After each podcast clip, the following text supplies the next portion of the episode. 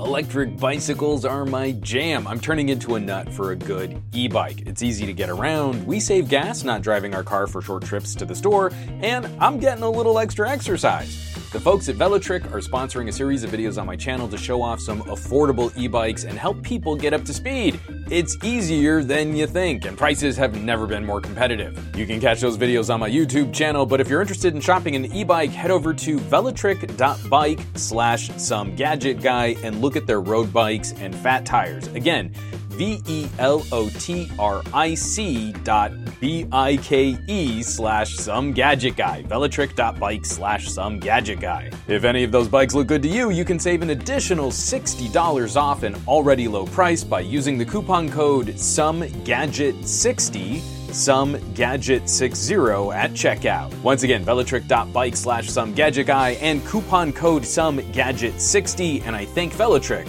for being a sponsor on this show.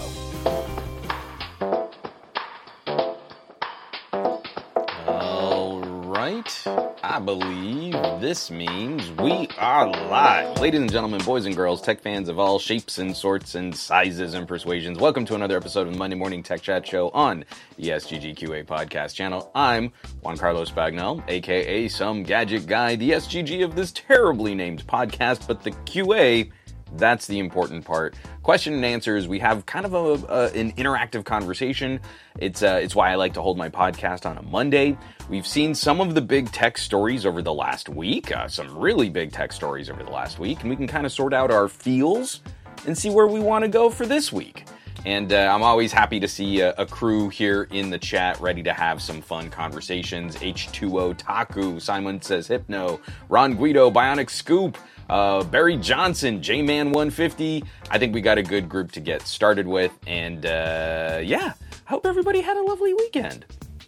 Hope everybody uh, got some downtime, some uh, some time to unplug. It was surprisingly rainy here in uh, Southern California, and uh, we were kind of cooped up, so we did a lot of like well, first of all, we did a lot of comfort food, just like stews and chili and stuff like that, because it was kind of cold and rainy and wet, and that's the perfect weather for that. But then we were just like playing tons of card games and board games and stuff, so it was it was a really lovely weekend. Um, hopefully, everybody else got a little downtime too with uh, whatever inclement weather you might be experiencing in your region of the world, as those headlines have been very concerning. So uh, we've got a we've got an interesting show um, oh, Paul, Paul, Paul is here, so now we can really get started. Paul Paul was letting us know that it, it this is now now we can finally begin. What's up, Paul? How's it going? We've got Mountain Dew Lou saying hello. Um, we've got Caribou Roder, I believe is the name from Toronto. First time on the live chat. Welcome, welcome. And uh, oh, Simon says Hypno says we had a tornado alert and storm. Um, thankfully, we, I mean, we had some high winds and rain. Weather for Southern California, not weather for like, you know, the Midwest. But even then, we've had some power flickers, we've had some brownouts. I'm hoping everything I'm hoping everything is okay with the stream because twice I've tried to get into restream and it was like, oh, something got disconnected. So if this stream suddenly just goes dark, I do apologize. We're stapling this podcast together and duct taping it and gluing it as best we can. So um, we've got this. I was going to say this is a this is kind of an interesting week of news you know, in the ebb and flow of major announcements and major news cycles, you know, we, we kind of hit this peak and then we dip. Increasingly, you've heard, you, you all have heard me complain about this before. Increasingly, that cycle is getting ratcheted by social media and uh, algorithms. Um, one example would be I uh, I was trying to experiment. I was trying to experiment. That's actually fitting. I, I wasn't experimenting. I was trying to. Um, I was experimenting on threads with doing a live reaction of Samsung Unpacked. So Samsung Unpacked was last year. They took the wraps off the Galaxy S24 Ultra. They told us almost nothing about the S24 and S24 Plus, except that it wasn't as nice as the Ultra. And during that conference, usually I would go to something like Twitter, and you have top level posts as reactions. Threads is built on this promise of threading a conversation. So my experiment was I wanted to see what would happen if I did a top level post saying, "Hey, let's have a chat. Let's see what we uh, enjoy or let's make fun of Samsung." You know, all the things that we do during a live event. And I only replied to that top level post. Well, Threads is algorithmically sorted. So I have not that many. I have like 2,200 followers on Threads, which is not a lot. Um, but that seems to equate to Threads algorithm that once I get about five likes on a post, I'm pretty much done. That post kind of just vanishes. So that top level post got about five likes, and then no one saw anything in that thread after that point. None of those other replies or posts were uh, algorithmically valuable. So I, I, I did the whole event. I live reacted. I was talking to nobody, but that's that that was the experiment. So I will probably never use threads ever again for any kind of topical or uh, uh, live kind of in the moment reaction sort of conversation. It is by design antithetical to the uh, the in the in the moment sorts of reactions that we used to. I mean, it was one whatever cesspool you encountered on Twitter. Twitter was really good at something is happening. We're talking about it right now, and this is where we're organizing that thread, that conversation. So. Um, threads is the opposite of that, and and like the only thing I could figure is if I use threads the way I used Twitter, it might have been better. I would have maybe gotten five replies, or I mean, five likes on each one of those reactive posts, but it would have been way more spammy and it would have been impossible to try and organize a conversation lining up with the event. Because then it's all again algorithmically sorted. So let's say one of my posts just blows up, it's taken out of the timeline of how you want you might have watched Samsung Unpacked. So I was very disappointed, but it was a useful experiment just to know never going to do that ever again. I'm never going to waste my time trying to uh, trying to figure that out. Um, oh, Paul, the wind knocked down my lawn chair. We will rebuild. Simon says, Hypno, they're threading water. Badoom. Nailed it. I love a good dad joke in the morning. Smells like napalm. So, um, this is an interesting week of news because we've had some time to sit with some of these headlines. We do have a couple news stories that I feel are really important, and this is going to be kind of the reaction and the responses as we've come through. So, especially as we're going through this and we want to have that chat. If you're in the chat right now, I'm, I'm hoping to lean on some of these reactions and we can converse. Um, but if you're catching this on the replay crew, always appreciate sharing and reviewing podcasts wherever you might review podcasts. Bringing new cool tech people to the fold. You know, we're here every Monday morning, um, and this is, uh, I believe, we're celebrating a month. I believe it's now a month of me not promoting the show on Twitter anymore. So the more that we can help spread the word, I would of course greatly appreciate um, all of that support, all of that help. So uh, let me get this out of the way right here. Oh, JMX Warriors here. He's saying afternoon, everyone. And Diago, what's up? Hey, everyone, says Diago. And I do want to get a little housekeeping out of the way. So let me screen share here because I think I forgot to set up my browser. I'm again why I need some help sharing and doing stuff because I'm real good at doing the podcast. There we go. Okay. Sorry about that. I got two major videos out last week um, that were a lot of fun to put together. I'm building up to something that we still can't talk about today, but we'll probably be able to talk about tonight. And probably be swarming your YouTube feed tomorrow. So I do apologize when you get to tomorrow and your YouTubes are all on one topic for just an afternoon. Sorry. Uh, with all of the inclement weather that we've been discussing, you know, like uh, Paul's uh, uh horrific experiences with his lawn chair furniture getting knocked over by the wind, I feel like this is a really good time to look at home emergency prep gadgets. And uh, the folks at ALLPOWERS sent over their R600. This is like a little lunchbox sized, well, a little bit bigger than a lunchbox. I guess my lunchbox is big because I have issues with portion control. Um, the ALLPOWERS R600 solar generator review, but it's a little hand uh, hand handled. it's got a little handle on it so you can pick it up and carry it like a lunchbox. Um, but a little mini portable battery that you plug into solar panels, and it is a, a really solid option for around the home use and then sort of that emergency prep, right? It's smaller. It's not going to power your refrigerator in your kitchen, but if you've got like a little portable travel cooler or something like that, really good good solution there. You probably keep a TV running for the length of an average movie, maybe not, uh, you know, a Scorsese flick. While I've made several videos highlighting and reviewing these types of products, it's not always singular to the product, as this is a conversation that I think is broadly compatible, and a lot of people will hopefully be looking up for this kind of information as we think about a more varied power strategy in a lot of areas of the country, I know folks have already invested in things like gas powered generators. Gas powered generator is great.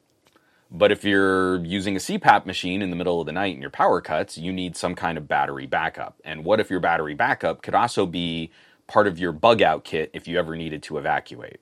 Like where we've been hearing about having tornado warnings and you need to get out or you need to hunker down, you want to have something that's maybe a little bit more modular. Also, unfortunately, in this kind of uh, current climate where some people can prepare and others might not be, um, maybe you don't want to be generating as much noise off of a gas powered generator. So these little uh, uh, these little batteries and even into the bigger crate batteries, I think are and I think they're an exciting evolution in that power management conversation. So while this is obviously focused on reviewing this one product, I'm hoping that this is sort of expanding some of the conversation for people who maybe don't have as much experience or haven't checked out something like that before. So the other one, I just needed to revisit some audio geekery, and uh, I, the folks at Shanling sent over their UA4. It's a little mini USB DAC. Um, I was very impressed with this performance, and uh, tiny little shell does a really good job of powering decently thirsty headphones and just real little. I, actually have it back in the, the bookshelf right now. where I held it up, but it's real teeny. Um, but this is also just kind of that exciting step for folks who like good cabled audio. Maybe you've got really nice headphones, really nice earbuds, and being able to set up uh, a very high quality audiophile grade listening experience and uh, with a new chip. So this was also kind of a first look at the new audio processing unit I don't think they call it that because that would be an APU. Sorry, I'm amusing myself on my own show. Um, but yeah, just a, a, a cute little uh, DAC that does a really good job of powering headphones, and it helped me revisit my ribbons. So I reviewed the Cineaptic, really funky ribbon headphones, not dynamic drivers, not planar magnetics, not electrostatics, ribbons, like old school ribbon microphones. And in my review of the Cineaptics, I was complaining that on some, especially in fem- female singers, there's some sibilance that can come across as piercing or brittle. Might not have been the headphones. Might have been the DACs I was using to test those headphones. So, always just kind of a nice, fun evolution to say, like, hey, when I use this, I get to revisit that. And wouldn't you know, I was probably wrong. Um, all right, we've got a couple. JMX Warrior says, "Yeah, I've recently dumped Threads."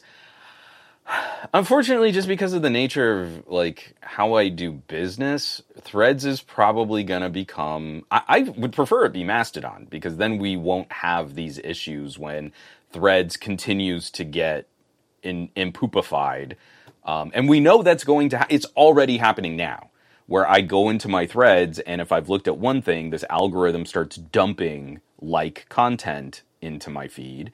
And we know that it's already ratcheting people to more divisive and argumentative interactions because Facebook knows if you keep people miserable and angry, then they will stay on your platform longer arguing with other people. It's already happening. So I, I still wish more geeks would just come over to Mastodon. We could make like a little geek circle on Mastodon and share really good content on Mastodon, and that would that would be a lot healthier for all of us. But dragging people to think about their own mental health and appreciation for the content creators they say they like is proven to be an impossible challenge. no one wants to do it. So I'm on threads and I'm probably going to stay on threads, but that's going to be it. I'm going to be looking at threads as th- I'm I'm only here cuz I'm contractually obligated to be here and I'm only sharing stuff for work because I'm contractually obligated to share stuff for work. And I'm not going to be looking at it as an authentic or earnest place to engage and converse with other people. Because otherwise, all I get is really divisive garbage. And I've, I've, I'm following a few of my friends keep falling for it. I've got one friend in particular. I really like this guy he does not understand that he has completely fallen for the threads algorithm where every other post of his is hey guys why can't we all just like get along and like you know just like what you like and isn't that fine and then literally in the next post from him will be look at this idiot who left a comment on one of my videos what an what an idiot and you're like you're just so thirsty for likes and engagement and and that's threads that's threads is is guiding us towards every interaction has to be conflict hostile argumentative you, I'm thinking of switching to an Android. What do you think, iPhone guys? And that's low hanging fruit. You you know, the second someone says that, it's not really an earnest conversation. It's someone who's looking to gin up a reaction from a fan base, and they know they'll get haters from both sides coming into their comments just to argue, and they get points on social media for doing the engagement. That's doing the engagement now. So yeah, JMX, I, am I'm, I'm not going to fault anyone for leaving threads. It, you know, I, I believe I've been hanging out with you on Mastodon, so you're probably doing it right. Yard 2084, good evening, Juan. Hope you're doing well. We're doing really well. I'm, I'm only into my second cup of coffee, so I don't know if I'm properly caffeinated enough yet. But hopefully, hopefully we'll, we'll keep the energy on this show going. It, it'll, it'll be fun.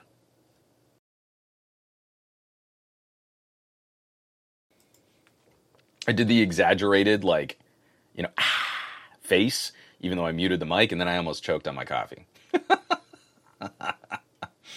Oh, go Starscream. Galaxy S24 searches have plummeted. Color me shocked. well, we're going to be talking about that in in a bit here. Uh, Dr. Claw saying the only thing about the S24 that interests me is the S24 Ultra has a flat screen finally. Uh, Simon says Hypno flat screens for the win. I really wish we could just walk away from this curved screen trend. And if we need to, just shave some of the resolution on the sides if you need a skinnier device. You can't tell me that 100 pixels on a quad HD uh, resolution display is really going to make that profound of a difference. And I can tell you it doesn't make that profound of a difference because I really like what Google did with the Pixel 8 Pro. Shaving some resolution on the sides seems to give me an equally thin device and a flat screen. So I'm with y'all right there. Um, Yar 2084. What is more beneficial to you, Juan? A Prime sub on Twitch or a YouTube Premium subscriber viewing your stream? Um, both of them are very nebulously monetized through the black box of CPM metrics on YouTube and Twitch, respectively.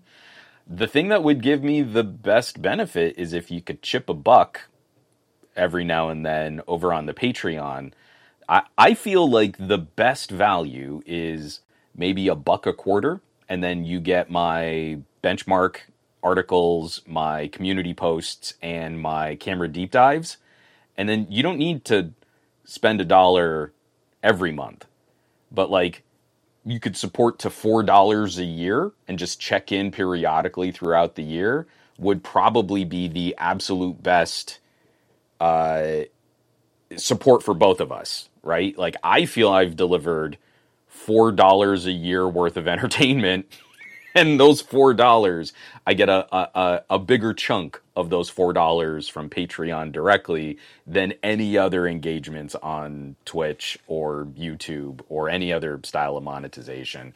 So yeah, it's one of the reasons like I'm not even streaming this podcast on my YouTube channel because when I do podcasts on youtube.com slash Juan Bagnell, it hurts my channel metrics. So TK and I have both said, hey, we need to do live streams and we need to do podcasts, and we set up a separate channel. And of course, that channel's not really growing. So um, we can't work that second channel with long form podcasts as hard as we're putting together um, individual videos. Like the main thing we want to focus on is reviewing gadgets and talking about it, tips and tricks, and really helping people get an understanding of what's out there. And that has to be on our main channels. So it, it's it's delicate when we start talking about like supporting and and all of those things. But genuinely, I feel like a dollar a quarter, a dollar a half a year, a dollar a year. Maybe just do January and catch up with everything I did in the year before. And I feel like that is a good value for for the money.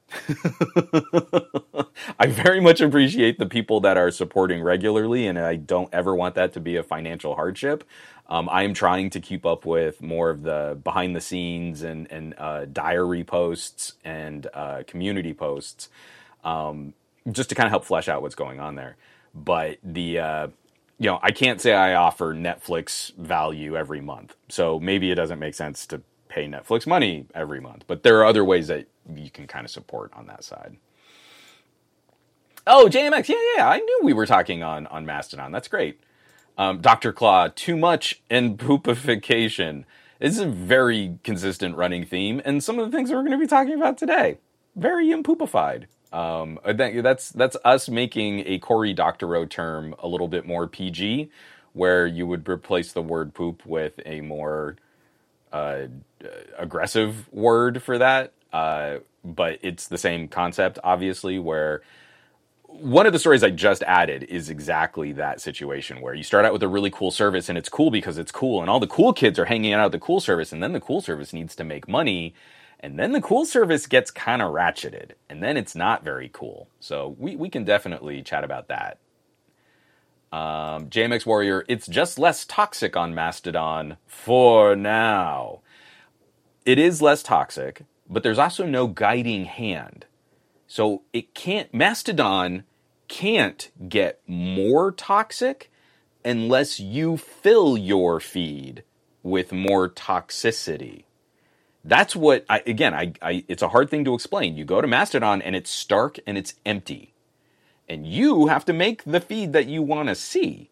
But once you do, you're not getting exposed to things that you might find problematic or might find an issue with because you didn't put them in your feed. And that's that's the that's the mental shift. We're so used to going to a website and saying, just serve me content. I deserve the content and you shall serve it to me. And Mastodon's like, well, what do you want to order? And you're like, I've not read the menu. that's that's how I imagine my my friends who've like signed up for Mastodon accounts and then don't participate and they don't share anything. That's that's that's exactly I think how they talk whenever they think about social media. Like uh, my buddies online. I'm not going to name names. You know who you are. hey, Muppinish, some live stream guy is on again. Yar 2084, I wish I could get on with Mastodon. Follow me on Mastodon. We can chat on Mastodon. We can at least get started there. The whole thing is just post and react. Follow a hashtag of a couple topics that you like. Do you like tech? Then follow hashtag tech, and your feed will be populated with people serving tech. Oh, Al Sabakli, that's right um, the so, there was a social media network called Ello, and I think it finally just I, I might have this wrong. Please correct me if I do. Ello was completely um, end of lifed. I think it's gone. Uh, but I was I, I I had completely spaced about Ello. I had an Ello account and I posted hard for like a month. I fizzled out on Ello. Uh, I did not realize Ello had been around for like 10 years. 10 years! 10 years! Um, crazy. Just crazy. And, and again, it's just, we're seeing this cycle of social media. Th- this era of the web is pretty much over. Um, it's, uh, it, we're trying to figure out what social means in 2024. And this is going to be a very contentious year for how platforms and services try to guide user interactions. Gormlord, life's too short to spend it on irritating content. Uh, I'm sorry you're in my stream's chat right now.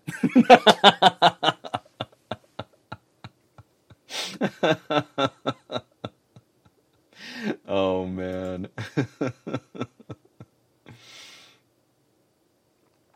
uh, sorry, I'm I'm catching up on the on the uh, on the chat here. Paul Perry, Juan's doing the Shakespeare.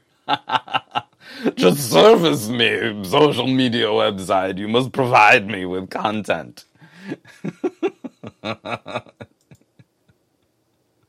I'm finished. You need that. I've not read the menu as a short on your channel. Yo, I'll cut that one down.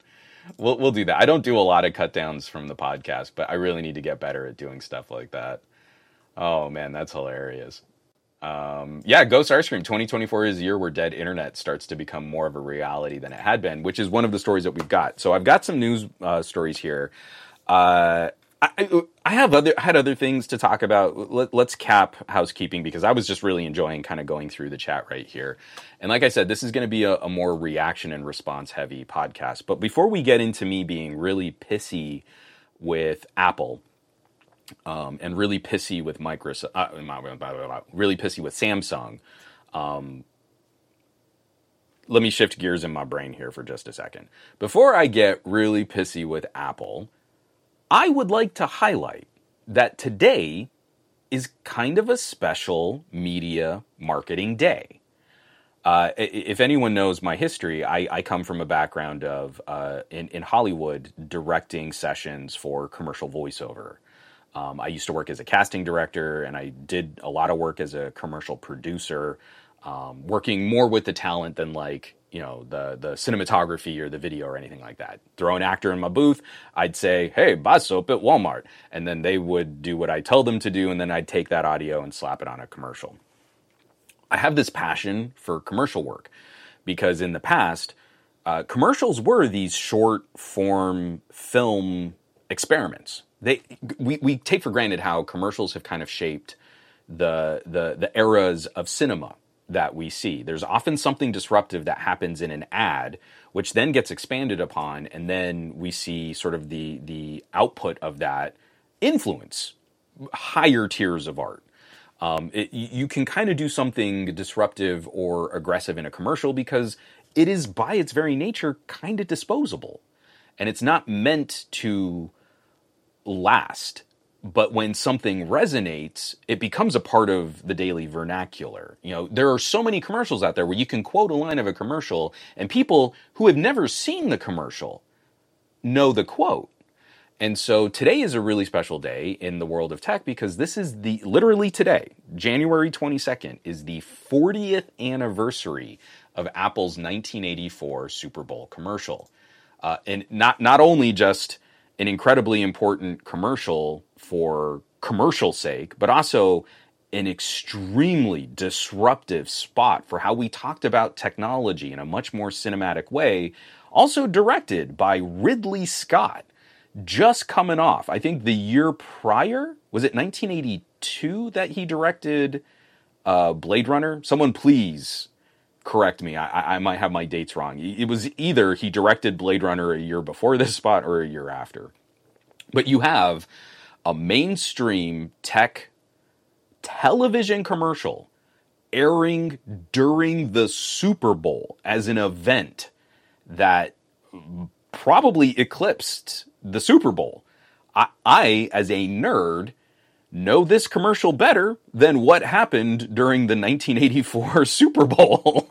I don't know who was playing in the 1984 Super Bowl. and it just set a tone and a conversation that I feel Apple has been um, has been uh, sort of embracing for 40 years. This commercial stands as, I believe, the, the first primary example of an underdog tech company taking a shot at a Goliath, you know, back in the day, IBM compatible computers, and making it a divisive us versus them. Think different, be creative, step outside the norm all of the conversation that leads us into the current era of Apple today, which is also now in a toxic way, as Apple has become a market leader and is one of the top sellers of tech in their industries. Now, I believe is abusive and uh, divisive. You know, we can almost chart a line from woman running through a stadium of drone like poor slob human people to throw a sledgehammer into the face of Big Brother we can track that almost linearly year by year to green bubble versus blue bubble. Uh, just buy your mom an iPhone, right? This is such a complicated set of feelings because when when I was four years old, my family had a VHS copy of this commercial, and I don't think we recorded it. I think a neighbor had recorded the Super Bowl on on like beta, and we had a copy of just this on VHS. Like it, it was like one of those things like if you were a computer nerd in the early 80s like I was and your first computer only ran DOS, there was a very healthy community of people doing shareware and trading discs and copying programs and even the tech on this, we were the people that were ahead of the curve on, you know, you could hook up a beta to a VHS and copy something and make copies that other people could watch. So we had a copy of this. I have, I only remember seeing the copy of a copy blurry VHS cassette of this iconic television commercial. And to me, it was just the most amazing thing. I remember watching it over and over, watching it, repeating it, watching it, rewinding it, watching it, rewinding it. So I, will I'll share a link in uh, in the show notes for this for this week's video. There have been a couple of these, but I found one, um, and I'm going to link to this instead. Uh, about a year ago, uh, Retro Recipes uh, did a 4K restoration, or, or, they at least posted. I don't know if they actually did the restoration. They might have just uh, reposted it. Um, but it's upscaled uh, using AI and Topaz Labs, um, and it's a pretty good uh, restoration and upscale. I know it's using a lot of AI trickery and it's kind of painting in information that wasn't exactly available from those original broadcast tapes, but it looks really cool. And and you see little details in there that you've never seen before if you've only if you're like me, you're only familiar with the VHS rips. So 40 years, 40 years of Apple defining a narrative and con- and continuing a conversation with consumers that I think has critically shaped uh, the landscape of technology today. It's it's it's really remarkable. Um, just iconic when you when you catch that lightning in a bottle. It's a moment in time with a very specific message that disrupts a conversation, and we remember it forever. People born 20 years after this thing aired are aware of the impact that one single commercial that aired once during the Super Bowl had on a huge population of, of tech consumers. Hey, podcast listeners. I work really hard to find mutually beneficial ways to support production on my various distribution platforms.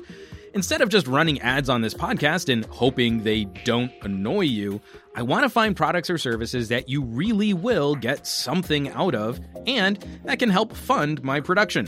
While I do talk about some of those items in ads throughout this podcast, I've never created one easy to view master list of my current partnerships until now. Sorry, I couldn't help myself. If you'd like to help contribute, support production of this podcast and my various videos and reviews, head on over to somegadgetguy.com.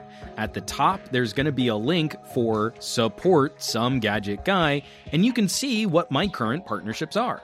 At the time this podcast was recorded, in addition to my Patreon, we can hook you up with a $10 voucher for shopping a new OnePlus, save 20% on some One More headphones, Sign you up for Google Fi service, Amazon affiliate links, Audible, or you can grab a Mega Pickle coffee mug of your very own. Mmm, savory, delicious mega pickles. Head on over to somegadgetguy.com, support banner on the top right hand side of my website, and hopefully you find something cool, something you like, while also kicking me a little extra scratch. Oh, Simon says hypno. Uh, do I detect a new round microphone? So this is um this is my Blink Me. I did a video on the Blink Me last year. Um, but I'm trying to shake it up. I like my Rode mics. Unfortunately, one of my Rode mics battery puffed, and I need to see if I can replace that battery. So right now, for the for the live streams and for the podcasts, I'm using the Blink Me um, while I sort of figure out what to do with my Rode. Uh, Gorm Lord, yeah, commercials are really cool, unless it's the Geico Caveman television show.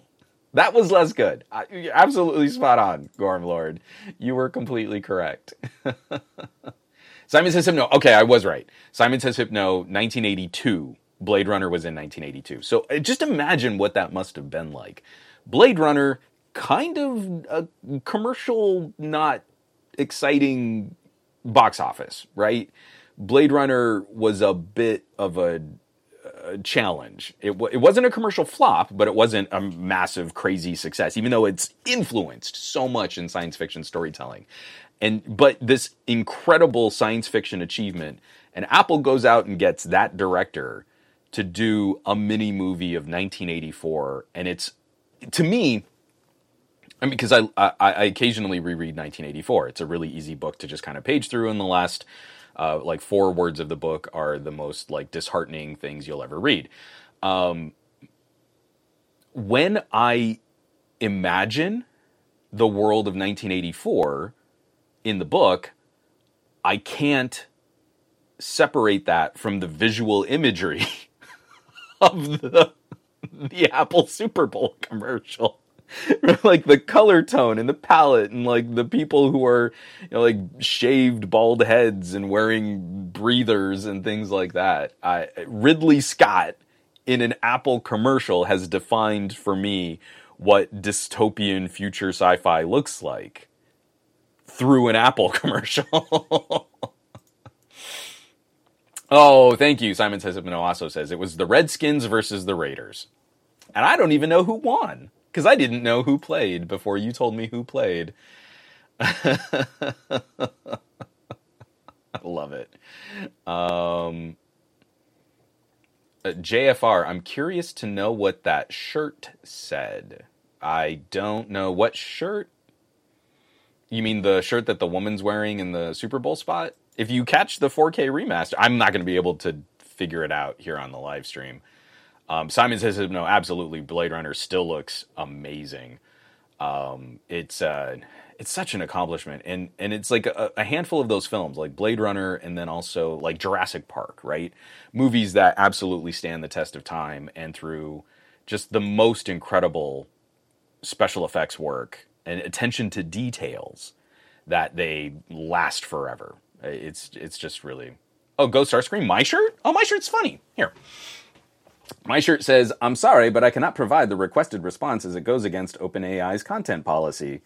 So I made this shirt. Well, I didn't make the actual quote. The quote is something that's popping up all over the web right now because the web is garbage and people are just lazily trying to use AI to do translations and stuff.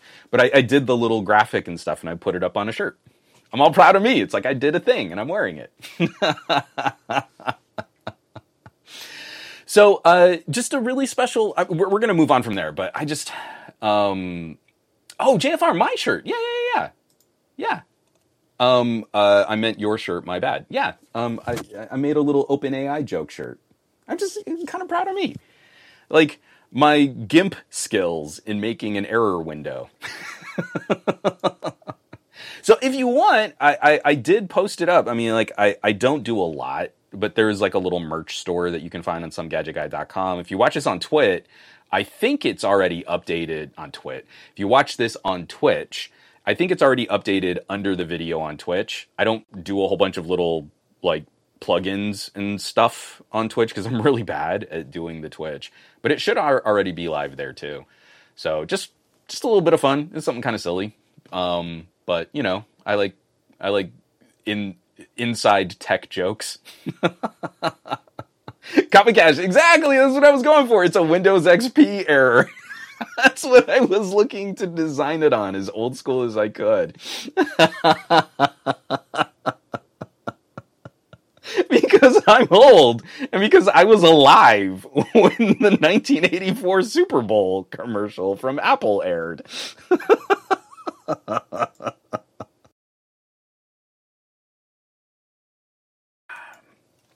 All right, so we got to do a little follow up on a number of stories that have hit over the last couple weeks. I do want to point out um, last week was we were into the last technically day and a half, but um, I completely it, it, completely flew over my head. I, I spaced it. I was not paying attention we finished up the next round of comments to submit uh, to submit comments, I should say, uh, to the FCC in regards to supporting net neutrality. Um, I, I I very quickly scrambled to like try and share the links all over social media. I got a lot of people just sort of like liking and reposting, which was great, and I really do appreciate that because I feel like this is an important part of the conversation where it's taken us so long to debate net neutrality, get it installed Ajit wrecked it in a year, and now we've got to rebuild all of that effort again. And I totally appreciate how that's exhausting to people because it's such a stupid pendulum swing. Kind of, oh, is a Republican in office? I guess we lose our net neutrality protections. Oh, is a Democrat in office? I guess we get them back. I mean, I, I, got one comment from someone on Mastodon actually who was just like, "Well, but about freedom, and this is a regulation, and the regulation means the government's going to come in and take all your cheese." I don't think he really said that. I just stopped reading his rant after like five incoherent words had been stitched together. So I'm pretty sure he was a cheese nut that the government is coming after your cheese and that he's going to protect his cheese against the government by buying more cheese. I think that's what he was trying to say. Uh, it's so far the only impassioned uh, defense against net neutrality that I've read. is Crazy Cheese Nut. Um, when I submitted my comment, when I submitted, because uh, I submitted a comment, I, when I submitted my comment, I believe there were only 40,000 comments on the FCC site. 40,000. The last time that we did the big push uh, to leave comments on net neutrality before um, Tom Wheeler's FCC had installed net neutrality, uh, I believe we had like a million. so from installing net neutrality to losing it to getting it uh, back on the docket for the FCC, we've gone from over a million comments to 40,000, maybe 45 at the time that we hit the deadline which is not a lot of support for a very important piece of regulatory policy, which we never should have lost in the first place. Um, I was pretty disappointed in that kind of turnout. And I was really upset with myself because it's something that I would have been talking about over the holidays. You're going to go visit family and friends, sit them down, open up a laptop, just say, put in your name and submit this comment. And there was like a little form letter that I think did a great job of saying, hey, we wanted net neutrality, a fair and open internet with Title II regulation over communication.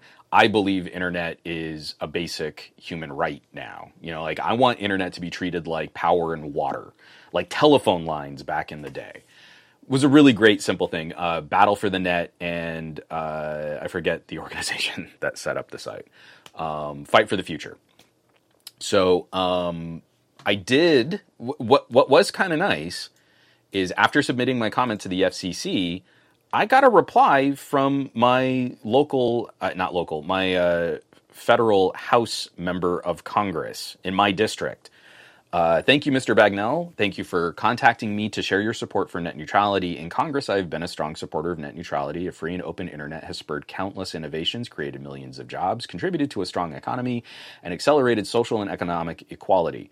Net neutrality has helped drive this growth, protected consumers, and been a catalyst for the free flow of information. This is why we need clear, consistent rules on net neutrality. Please be assured that I will keep in mind your views as I work with the Biden administration to address these issues and as Congress considers legislation in this area. Totally a form letter, right? The, this this Congress member didn't sit down, see that I had posted a comment on the FCC site, and say, you know what, I'm gonna reply to this guy. but it really drove home to me one of the good things about having some of these tools automated. I didn't actually go to fcc.gov to leave my comment. I went through another portal that simplified the process. Because if you really try to leave a comment on an FCC pr- uh, proposal, it is very difficult. You have to know the proposal number. You put that into a field and then you fill in all this information about yourself and then you leave a comment. And if you do any of those steps wrong, it doesn't properly get affixed to the proposal that you're trying to comment on. So there have been other tools, like John Oliver did this uh, for the first round of net neutrality conversations, where he set up a website and it would automatically kind of portal that information over to the FCC, and Battle for the Net did the same thing. Along the same at the same time, because that's a public comment, my local house member at least cared enough to set up some type of scraping tool to say, hey, if anyone from these zip codes leaves a comment in support of net neutrality, send them this form letter. That's such that's cake. That's that's smart politics. like I know I haven't been seen by this member of Congress, but I also know that my house member took the time to set this up and this is a topic that she seems at least somewhat interested in.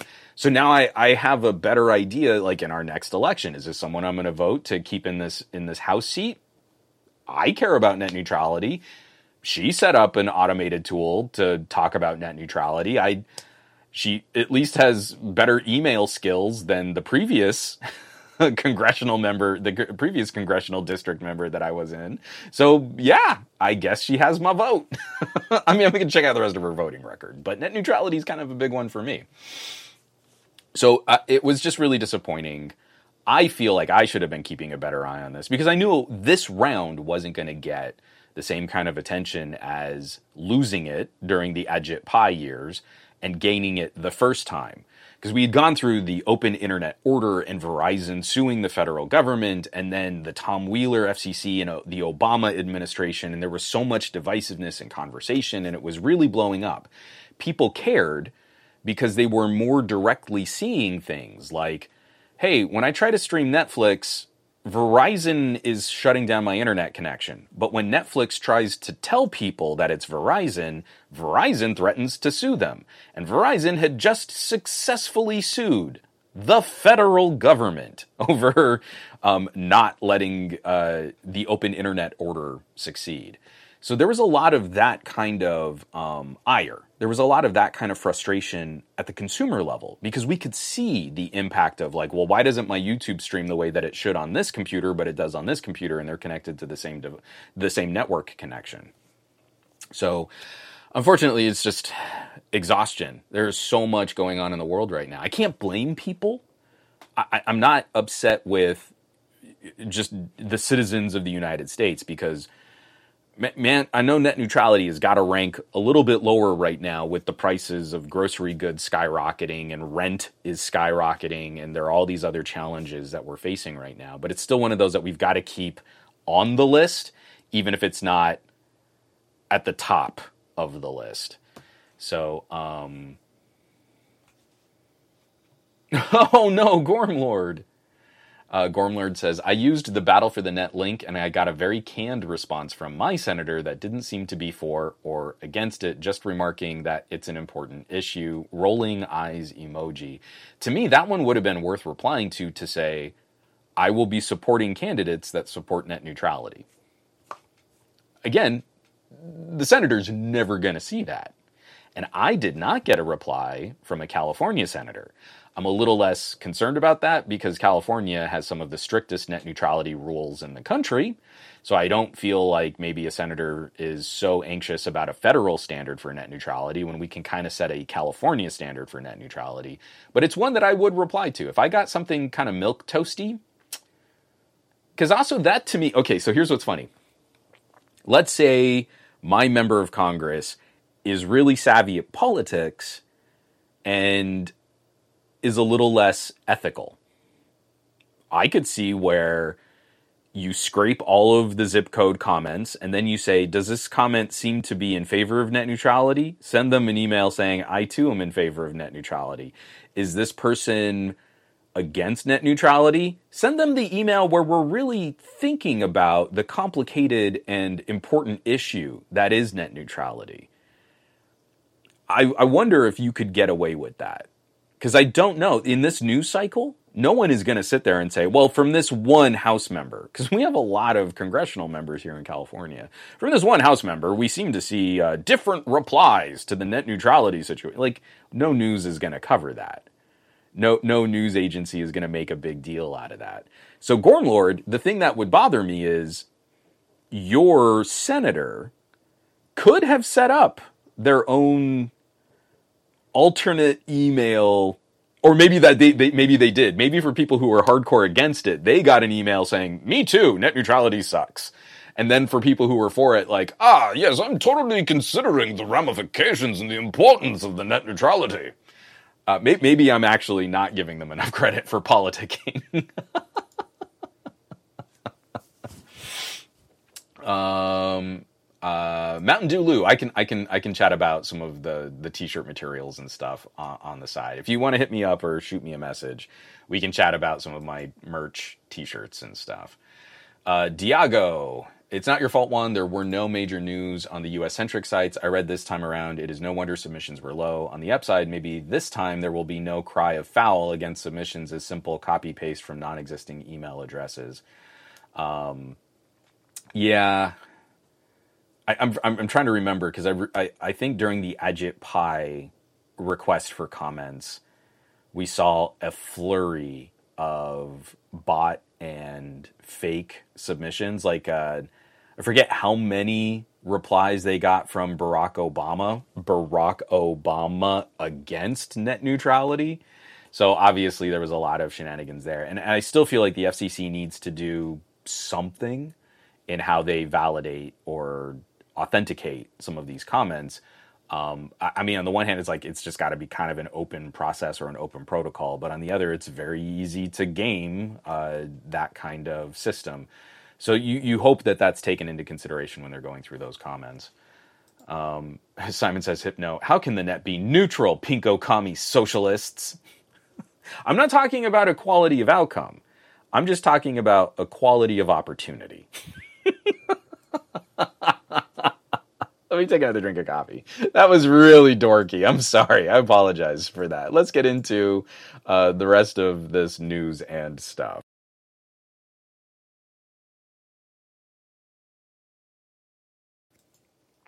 Uh, oh, actually, I mean, getting into the rest of the news and stuff. Real quick, this is another one that we need to keep an eye on. I am in support of taxpayer funded programs that help subsidize the costs of broadband to lower income and disadvantaged neighborhoods. And this is also why I've been viscerally disappointed in past FCCs where they don't properly map broadband distribution themselves. We're starting to course correct for that. In the past, we just would ask ISPs, Do you serve broadband in these areas? And we just believed whatever they said. We found now that those were often lies. Or, excuse me, not lies, they were exaggerated accounting of how broadband was being supplied to areas. For me, this is one of those critical talking points.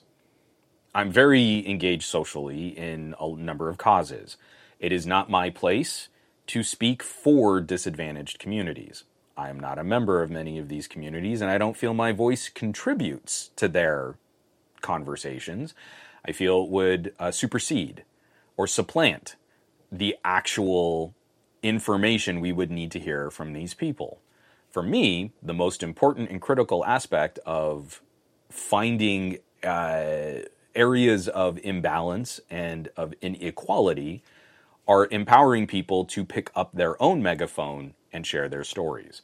Can't do that if you can't rely on internet connection in your neck of the woods. So right now, and this is this is ongoing, but right now we just got another update. Uh, if it, if it's posted by Jon Brodkin over at Ars Technica, my my big old man crush, you can you can pretty much count on me talking about it here on the podcast. So this is uh, FCC chair defends broadband discounts for poor people against Republican attack. Uh, this was written up on the 18th. FCC chairwoman Jessica Rosenworcel defended a low cost, low income discount program against attacks from GOP lawmakers, pointing out that Republicans criticized an aspect of the program that was decided by Congress, not the commission. That's very important to discern. So the FCC is given a, kind of a limited range of of uh, authority, and in turn, it becomes a very reactive commission. You have to wait for something really bad to happen for them to investigate, and then they're empowered to do some kind of correction. A lot of the programs, like where the FCC gets money, comes from Congress. And so Congress approved money to help subsidize the cost of broadband in disadvantaged areas. And this also went hand in hand with all of those promises that ISPs were giving that, hey, if you just give us more taxpayer money, we will roll out more broadband. And then we did. And then they kind of didn't roll out the broadband, but said, hey, we just need so much more taxpayer money. And it would be a shame if the money you already gave us just kind of went back into stock buybacks for our company if you give us more money, then we'll really do it. Then we'll really roll out more broadband. And so we've we've been talking about that story too, where there's been a lot of contention, uh, contentious conversation about how these programs are actually affecting citizens. Like, are they really getting the improved services that these corporations are promising? I would say no, but I am not an expert. So, Republicans have been blasting this low cost broadband program but they're trying to pin it on the FCC as if this is a commission that's out of control and they're spending out of control and they're throwing away taxpayer dollars. But that's not how money goes through the FCC for a program like this. Congress approved the program, which means the House and the Senate. And at some point made it through where a number of Republicans probably voted on it. So, uh, where was this? Uh,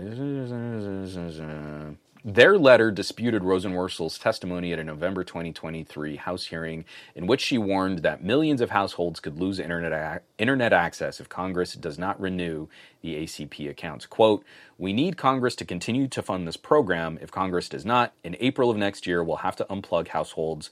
And based on our current projections, it'll be about 25 million households we will unplug from the internet in April. So to keep this program running, we're looking at around $7 billion. And that's a lot of money. But we're also talking about pulling the plug on uh, just under 10%. No, actually, no. I don't know what the population number would be. Because 25 million households is not 25 million citizens, and we have roughly 300 million people in the United States. So that could be more than 10% of the United States, of the citizens of the United States just won't get internet access. and this is coming on top of I, I, didn't include it in this in this week's show notes, but um, Dave Burns shared uh, an article on the Discord talking about how Verizon just tacks on fees. Verizon is is going to get um, penalties. They're going to be charged fines for the fees that they tack on, but they're not going to remove the fees. They're just going to pay the fines. So that means we know the fines are way less than the fees that they've added to their bill, apparently for no reason, and are against the regulations of our country's government. And they don't care.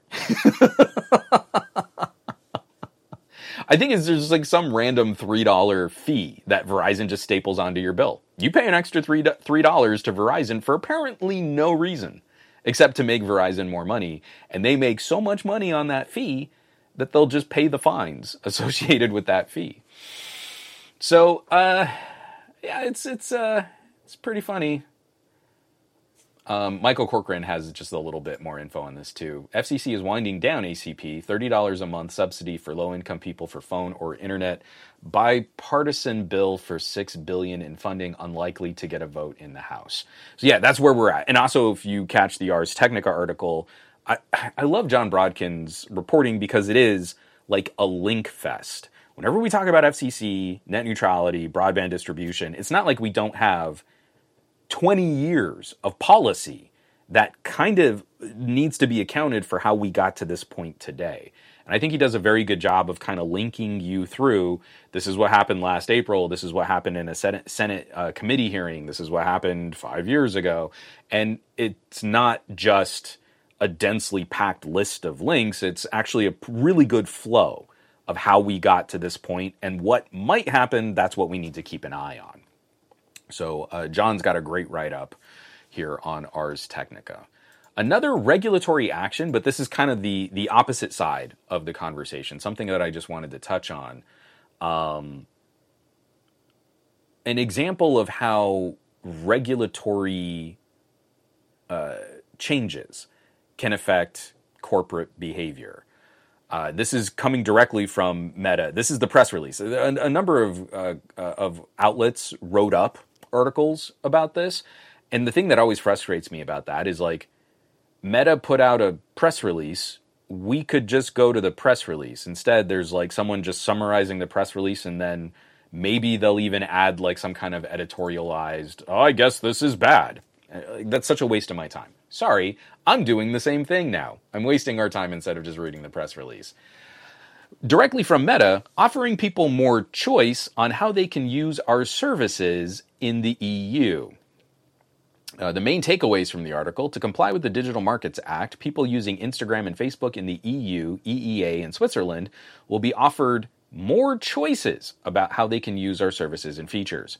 Also, we are investigating significant resources to offer users these choices and to ensure our ongoing compliance um, helping people understand the choices they will be able to make. Over the next few weeks, people will receive notifications that will inform them about their ability to choose whether they would like to share information between our services.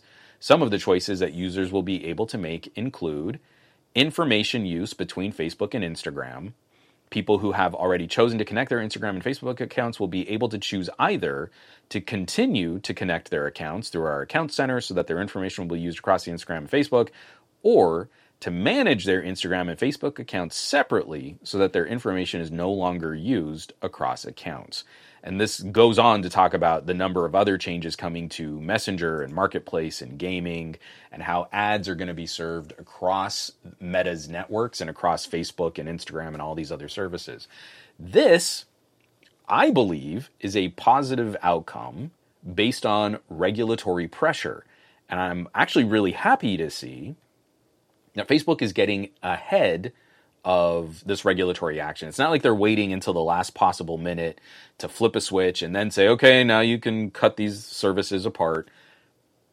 Years ago, when we started talking about how Facebook was entrenching all of their services and tying a backbone through all of their services to make it incredibly difficult to untangle, this is the positive application of EU regulatory pressure saying, you know, comply with this, put some barriers in between these products, or we're going to break you up and you're going to have to do it anyway. We have a few members in our North American political scene, like Elizabeth Warren, who, who might be talking about breaking up big tech. We have nowhere near the, the kind of regulatory uh, uh, fortitude to do this kind of move here in the United States. So now, if you're in the EU, you're going to benefit from this kind of service or this kind of action. You can completely silo your Facebook and keep your Instagram separate, not share cross pollinate data. You, you have this now as an option. I don't believe it's coming here to the United States. I think they're going to run. We are getting to a point where like EU internet is going to be different than China internet, which is going to be different than America internet. We're we're finding like the, the, changes that come from regulators in one area have a ripple effect. But increasingly, if we fall too far behind in the regulatory conversation, we're going to eventually get kind of siloed. We're going to get, oh, well, in the United States, we can do all this garbage. They, they haven't made any big push for these kinds of alternative you know, regulations or anything. So we'll comply in the EU. We are compliant but then in every other country in the world, that's, well, that's a little different. Now we don't have to follow those rules everywhere. So that's fine.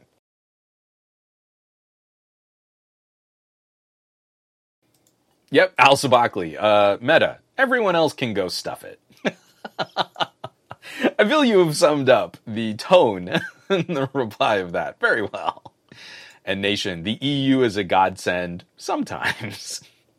I think when it comes to some of these consumer protections of late, I feel they've been pretty consistent. Um, a lot of the major moves here, I, I, believe, have been positive for these kinds of uh, for, for this kind of policy.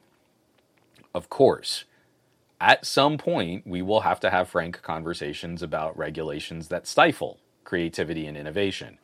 The pendulum has swung so far in the direction of terrible consumer policy.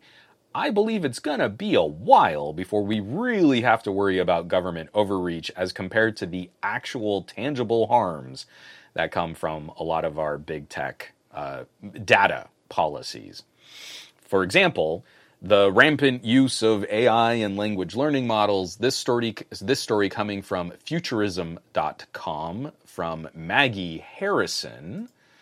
Huge portion of internet is AI generated slime, researchers find. Uh, and I love just the little joke at the, the, the first little uh, bullet point. Uh, what do you call that? The part of an article that is highlighted. Uh, garbage pail kids. The paper is yet to be peer reviewed, but shocking feels like the right word. According to the study, over half, specifically 57.1%, of all the sentences on the internet have been translated into two or more other languages. The poor quality and staggering scale of these translations suggests that large language models, uh, powered AI models, were used to both create and translate the material. The phenomenon is especially prominent in quote, lower resource languages, quote, or languages with less readily available data with which to more effectively train AI models.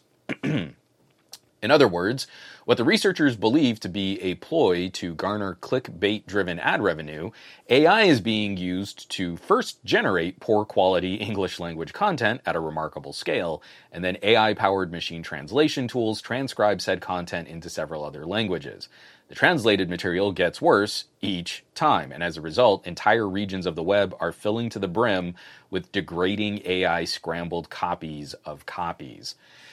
And uh, I did not time this. Um, th- this this shirt that I'm wearing right now is like my very first proof, and I'm really happy with how it turned out. And I'm gonna go ahead. I've already posted the shirt live. It arrived this morning.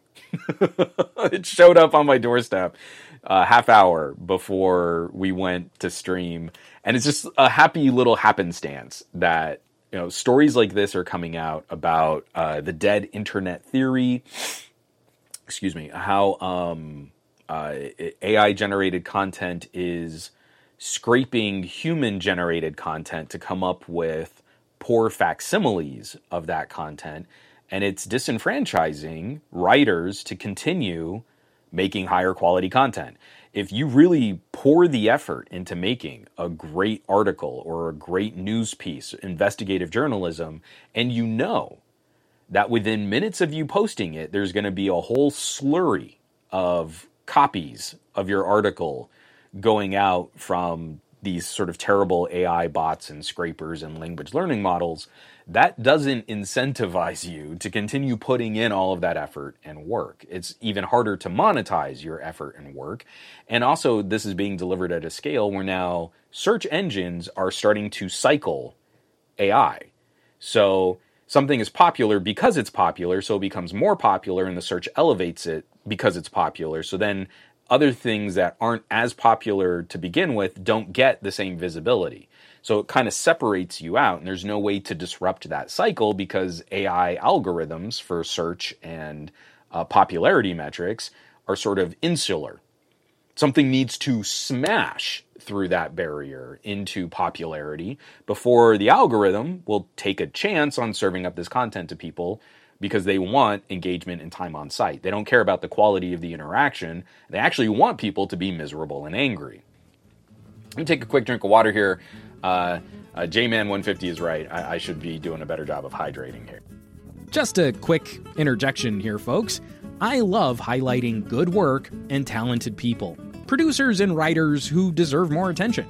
So here's a quick word from someone making cool stuff on the internet and I hope you check out what they have to offer. I started Tech Tech Potato with a vision. I'd already been covering processors and technology for 10 years as senior editor for AnandTech, but only through the written word. With today's media so diverse, I chose to one up my vision and move to video and explain the nuance of complex topics. Hi, my name's Ian Cutress and I'm Chief Spud at Tech Tech Potato. The goal at Tech Tech Potato is to have fun, to talk about areas of the technology industry that aren't always covered. Sometimes there are non obvious aspects to a topic which doesn't always come across in written media, and that's where I strike. The channel is also there to shine a light into the areas that most end users don't even know exist. There's also a tongue in cheek joke Processors are called chips, and just like a bag of chips, I like to get my teeth into these things, hence Tech Tech Potato. The thumbnails are stupid, but the content is real. If you're interested about how things in this technology industry work, or for reports on behind the scenes events, plus some classic British humour, then head on over. You'll be welcome with open arms. So the dead internet theory is that kind of uh, not creepy pasta, but there was this sort of like conspiracy theory. You know, like everything that you see on the internet is now garbage you know, you'll type a search into Google and you'll see at the bottom of the page like dozens of pages of results. But once you click past like the second page, there's no new data there. The, the search engine is actually not crawling out around the web to find more results for that topic that you put into the search engine. Instead, it just starts cycling or recycling the same things it's already showed you or it's finding copies of the things that it already showed you in the first two pages of search results. And so the the dead internet theory is this kind of conspiracy style theory where like the web has basically atrophied. That that there's it's just rot and decay and what we're seeing is just this pretty surface level bubble and eventually the entire thing is going to kind of crater because you need to supply content to keep people engaged on all these products and services but increasingly, fewer people are really supplying the content, and now these AI tools, and researchers are now starting to study this phenomenon. These AI tools are just regurgitating low effort, just clickbait. And I don't know about y'all, but I have certainly found way less value in searching on Bing, on Google. Uh, I still do fire up DuckDuckGo, and I feel like DuckDuckGo has been doing okay. Uh, but like I go to put in a very specific kind of search, and especially on Google, this is the one that pisses me off because I still use old school syntax. So like I want to search for this thing minus this thing on this site, and I don't get the site. I get search results including the the term that I minused, which should not be included, and then it's just garbage content. And like I can't get to the conclusion of the search on what I wanted to find information on. So not great. Not not not great. Um, and this is the other article. I just added this to the lineup. I haven't read through the whole thing here yet, but I just wanted to highlight it too as an example of that further impoopification of the web. Um, this one coming by way of TechCrunch. Let me get this open here. Sarah Perez. TikTok usage is starting to slow. Is TikTok Shop to blame? According to new data from market intelligence from Sensor Tower, while TikTok's growth remains positive, the growth is decelerating. In 2022, TikTok's monthly active users grew an average of 12% year over year per quarter. But this figure fell to 3% year over year per quarter. And then later in the article, they're interviewing people who um, watch on TikTok. Quote, Personally, I'm starting to get really annoyed by how almost every other video on my For You page is someone overhyping a product from the shop feature to try to get it to go viral and make a lot of commissions.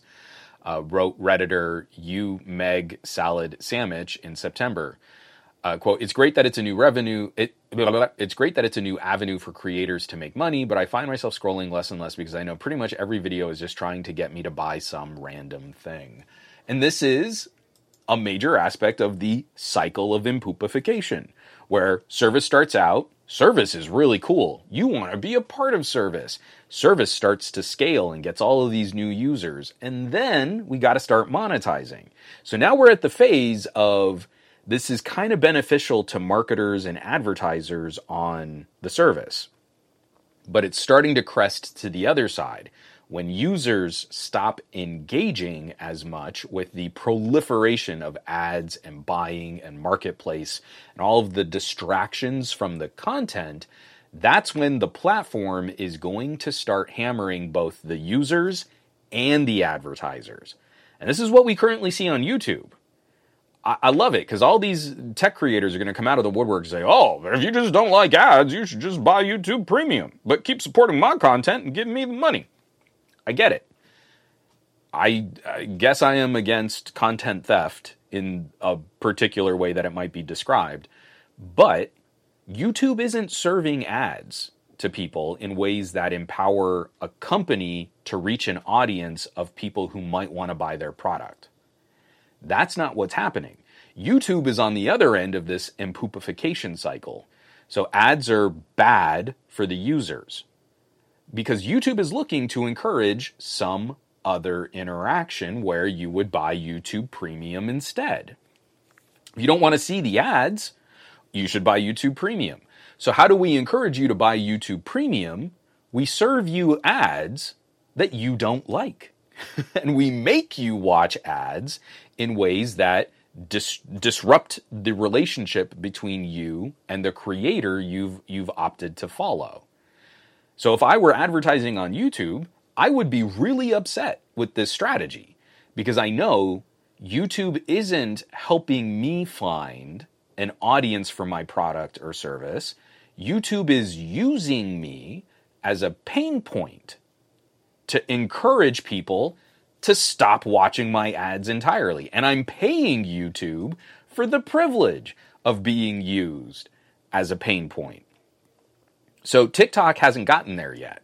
TikTok is still at that phase where creators are excited about new revenue opportunities and there's new ways of sharing and this viral marketing and all that stuff. And the companies that are doing business with the shop, they're excited because this is still growing and expanding and TikTokers are very active in those communities and they're probably racking up a lot of sales.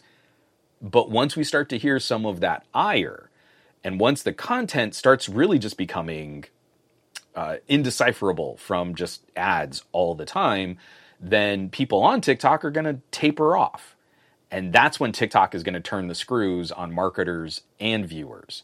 That's where you're going to see the same thing happen on TikTok that we've already seen happen on Facebook and YouTube and all these other social platforms. It's part of how Twitter is falling apart right now too and how Threads is is exciting and new right now but eventually, Facebook is going to have to monetize all that traffic. Setting up those servers is expensive, and they have very high expectations on a project like Threads coming through for them in a world of microblogging and social media.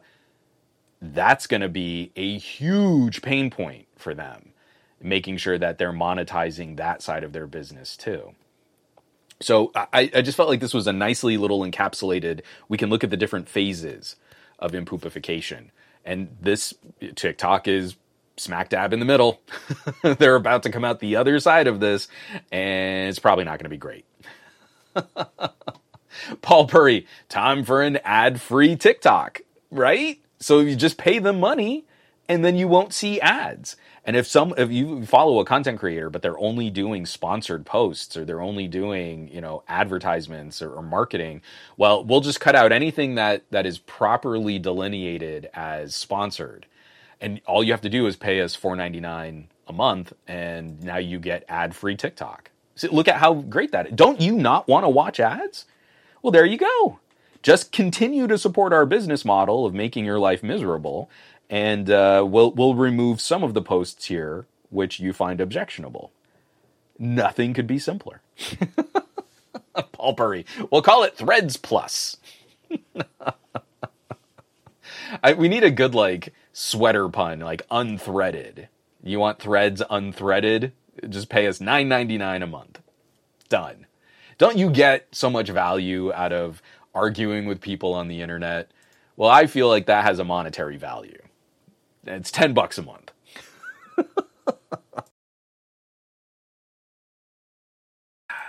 All right. Uh, just another quick follow up story. Again, like so reaction heavy. We've been talking about this for a while. We still need to see the full ramifications of what's going on. But Apple has pulled the uh, blood oxygen feature from the Apple Watch. So they avoided an outright ban. I was in support of the outright ban uh, where they could not sell the Apple Watch for a couple of weeks, but then they they just quickly patched a bit of software. Like all of the stuff is still in the Apple Watch to do blood oxygen monitoring, but Apple has disabled it. So now they can sell the Apple Watch again. But this is a pretty significant win for Masimo Corporation, which makes the the blood ox technology that Apple stole. Again, I need to just kind of reiterate in these in these stories. Apple stole IP from this company. The ITC ruled in favor of Masimo and ruled against Apple, and they confirmed we believe Apple has infringed upon Masimo's intellectual property. Apple is an IP thief. And so, what we still need to see play out, and this is going to be years in courts and legal wrangling. Masimo filed their complaint three years ago. We still have not accounted for the financial damages that Masimo suffered because of Apple stealing Masimo's technology and using it in the Apple Watch unlicensed. And if I were at Masimo, I would be strongly looking at like how big of a check are we going to need? On the little line on the check that lets me write in a number, you might need to make a special check with a really long line for us to fill in all the zeros. You're going to have to pay us. But we won't get to that point for a while. So, in just the short term, now if you buy an Apple Watch, it will lack this blood oxygen sensor setting uh, feature. I'm really happy. Like, I've got a TicWatch and I can check my, you know, like, let me check my blood oxygen right now. Uh, do, do, do. Love my little TicWatch. And let's go down to Mobvoi Fit. Oh, it's so nice being able to just like tick health, tick oxygen. Let's just do a quick scan. Because you know like i'm trying to monitor my health. Coming out of the holidays i put on a little extra weight but i'm i'm doing walks and i'm trying to do some workouts and stuff like that. And i just want to i want to get a good sense of like you know what my health stats are like. And and so i've got this TicWatch which is less expensive than an apple watch and gets like 3 days of battery life. That's pretty cool. And let's see make sure your watch is properly secured hold still and yeah i'm doing fine 98% there you go my blood oxygen is is is, is uh, doing. I'm I'm I'm doing well. I'm glad we could take this time to do a blood oxygen scan in the middle of this podcast because you can't do it if you buy a new Apple Watch. but but like the punitive action or the market correction for Apple is going to be how many watches did Apple sell with this infringing technology? because that is a financial harm to Masimo, who should have been had a licensing fee attached to every single one of those watches. And until we see a giant number on a check from Apple to Masimo, the story's not yet done. So that to me is the most important part of like we've got to keep track of all these little stages. You you see something like this and you think like this is the conclusion. This is a terrible conclusion because this is a health feature that should be on the Apple Watch. For all the things that we do on health tracking and fitness tracking and like wearables and stuff like that, I, I mean, like, I'm pretty sure I've got two or three uh, uh, fitness bands. I go got an Amazfit. I also have another Mobvoi. There was the TicWatch GTH, I think it was called. Um, those do blood oxygen measurements too. In fact, some of them even do like funky workarounds to try and get a handle on things like arrhythmia, right? It's not ECG, but it's still delivering some of that other health tracking or, or like I've gotten sort of uh, on, on, the TicWatch uh, because of the way that Mobvoi does um, uh, pulse monitoring and they do beat to beat and they do it really well. Um, I also have gotten like, hey, this is a high, st- you're exhibiting high stress, and we detect an irregular heartbeat. If this continues, please seek the counsel of your physician. Like, I didn't have to do an ECG. It was already doing sort of beat to beat monitoring, which does reduce the battery life, but like, that's kind of valuable information for a dude my age to kind of keep track of this stuff.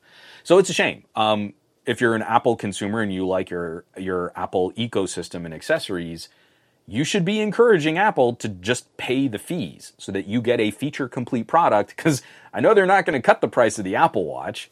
You're still going to pay full price for an, a less complete product now. Um, that that's like the conversation we have to have with family and friends. If you don't already have an Apple Watch and you're thinking of buying one, wait. Wait until you get all the features that it's supposed to have. Don't keep giving Apple money just because you like the brand.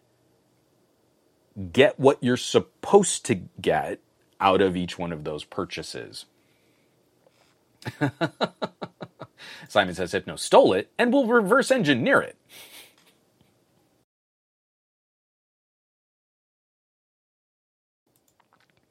Yeah, Diago, I mean, this is Apple, though. Of course, Apple can do this. Uh, Diago says, I still don't understand how Apple can write some code for a feature not to work and call it compliance with the law, all the while selling the gadget that infringed in the first place. An update, a way of infringing again on another's IP. How is this legal? It's legal because Apple has been lobbying the government like crazy. We talked about this before the final verdict from the ITC came down, that in the week leading up, to the announcement of the verdict, Apple was in DC, Washington, DC, hard, knocking on every politician's door that they could get a hold of, and they were denied a sit down with Biden directly. This is a company that believes they are important enough to have a sit down with the President of the United States of America to talk about the court case involving them stealing IP from another company to sell in a smartwatch. This is uh, what what is the was the Apple Watch is roughly 10% of Apple's revenue?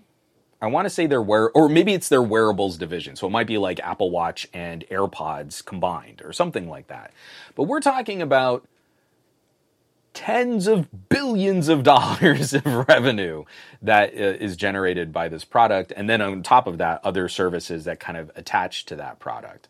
So it's legal because they can throw the money at it. That's it. Apple doesn't need to play fair. Apple can buy uh, the outcomes that they want in most uh, situations. Kappa Cash, everyone on Wear OS can check our blood oxygen. I love it. And not just Wear OS, also other like RTOSs that include this feature. We're good. If you need to track blood oxygen and and actually I think you know probably more accurate um, heartbeat. You might well you might want to you might want to check out what some of your other options are until the Apple Watch returns. See, I like the Apple Watch. It's actually one of the best wearables on the market. I really don't want to do business with Apple. I'm not going to buy and own one, but especially for my iPhone using family and friends, I think there's so much value in having a good connected wearable that does all these things and it's easy to set up. I get it. Totally get it. I actually have, what is this, a Series 4? I still have it on my desk. I haven't charged it in a while, so it might be dead, dead, because we know Apple likes to put in inadequately sized batteries in all of their products. Um, but like, I'm not always just trying to force people to switch. I like to point out when our products don't work together because I think Apple is usually at fault. But right now, I'm not telling them to go out and buy Apple Watches, not until Apple gives them a feature complete product or we see a significant reduction in price, which reflects the omission of a valuable health tracking feature. If you get less, you should pay less. Oh, dude. See, stuff like this is so great. Um, Simon says, Hypno says, I used the ECG on my Huawei GT3 Pro to catch supraventricular tachycardia and emailed it to my consultant last week. Being a nerd saves lives. You want me on that wall. You need me on that wall. Because I'm a nerd, and being a nerd saves lives. Um, that's great. I'm really happy to hear. and I hope everything's doing okay, Simon. But kind of the same. I, I am looking at these trends on tech that I wear on the daily, and it is really nice having that data, having that access. So we're getting into the last half hour here, and I want to n- not pair these two stories, but just again uh, try to highlight how we have these conversations and how the media is so desperate for traffic and how these corporations are able to sort of manicure the conversation. Um, I don't want to get too into calling people out on social media because every time I do that, I feel like it just becomes a toxic debate about he said or they said or she said or whatever. Um, but I feel like the Apple Vision Pro, uh, uh, excuse me, Apple's mixed reality headset launch, because Apple made a mixed reality headset and it's called the Vision Pro. Um, the launch of this has actually been kind of nerd divisive. I would say since the era of the iPhone 10, Apple has taken an aggressive step up in controlling the tone of the narrative surrounding their products. Where it used to be kind of like a handful of influencers and there was sort of a fun vibe, but there was still a bit more openness in the conversation and the access and the disclosures. From iPhone 10 on, we see a very rigid structure around who is allowed to preview and what are they allowed to say when they preview an Apple product. And now this is expanding into developers. So we, we covered this these stories last week, talking about how Apple is carefully demonstrating Vision, the mixed reality headset called Vision Pro, um, to members of the press but members of the press weren't allowed to take their own photos of it. So all of the language is carefully sculpt- sculpted. This is why I'm saying Apple is selling a mixed reality headset called the Vision Pro. Because if I were to do that as a member of the press, or if I were to do that as, or excuse me, if I were to do that as a member of the press who had early access to the Vision Pro, or if I was a developer making virtual reality or mixed reality apps for Apple's mixed reality headset, I would not be granted access to future Apple products. And my app would, or my app would probably be declined in the App Store because it ran afoul of Apple's guidelines for an app developer. Guidelines like you should not use the article the in front of Vision Pro. Apple is talking about Vision Pro as if it's some kind of proper noun person. So you would not say the Juan Carlos Bagnell, you would say Juan Carlos Bagnell. You wouldn't say the Apple Vision Pro, you would say Vision Pro does this. You're not going to call it virtual reality, you're going to call it spatial computing. Spatial compute, Apple Silicon, spatial computing. No, ARM chips and mixed reality. That's what they are. So when we kind of dig into that initial surge, Apple Vision Pro, yeah, it went up on pre order. It did not sell out in its first day. And I know a lot of people are going to bend themselves through hoops to talk about how, well, I mean, but that's expected. We didn't expect it to sell out in the first day. I really, because it's, you know, people have all these unrealistic expectations and blah, blah, blah, blah, blah. We've been hearing for 11 years, over 11 years now, that Apple was going to save VR. Only Apple could save virtual reality. Only Apple could save augmented reality. No other company has made any product worth considering over 11 years of face computing evolution. No one, forget them all. None of them are worth it. Only Apple. Only Apple could do this. And Apple couldn't sell out their run on the first day or the second day. It looks like into the third day of pre orders going live. That's when we finally hit that wall and Vision Pro that finally Apple's mixed reality headset was finally out of stock. and so we should expect to see like a bunch of articles and headlines, right? So if I put in to Bing, if I search for Vision Pro didn't sell out, I feel like the reporting should have been on that first day. It didn't sell out. It did not sell out in the first day. We're talking roughly between uh, all the different analysts, maybe 100,000 to 180,000. That's a big window. analysts don't know how many headsets, uh, how many mixed reality headsets Apple had to sell. So that's a pretty big guess. But this is Apple. And this is a company that puts more marketing muscle behind their products than anyone else. And this is a company that has carefully constructed a media narrative around this product and can't get developers on board and can't sell out in day one with a very limited batch of first wave product. We call Quest underwhelming. The last analyst that I saw, we're talking about roughly 20 million quests are out in the wild.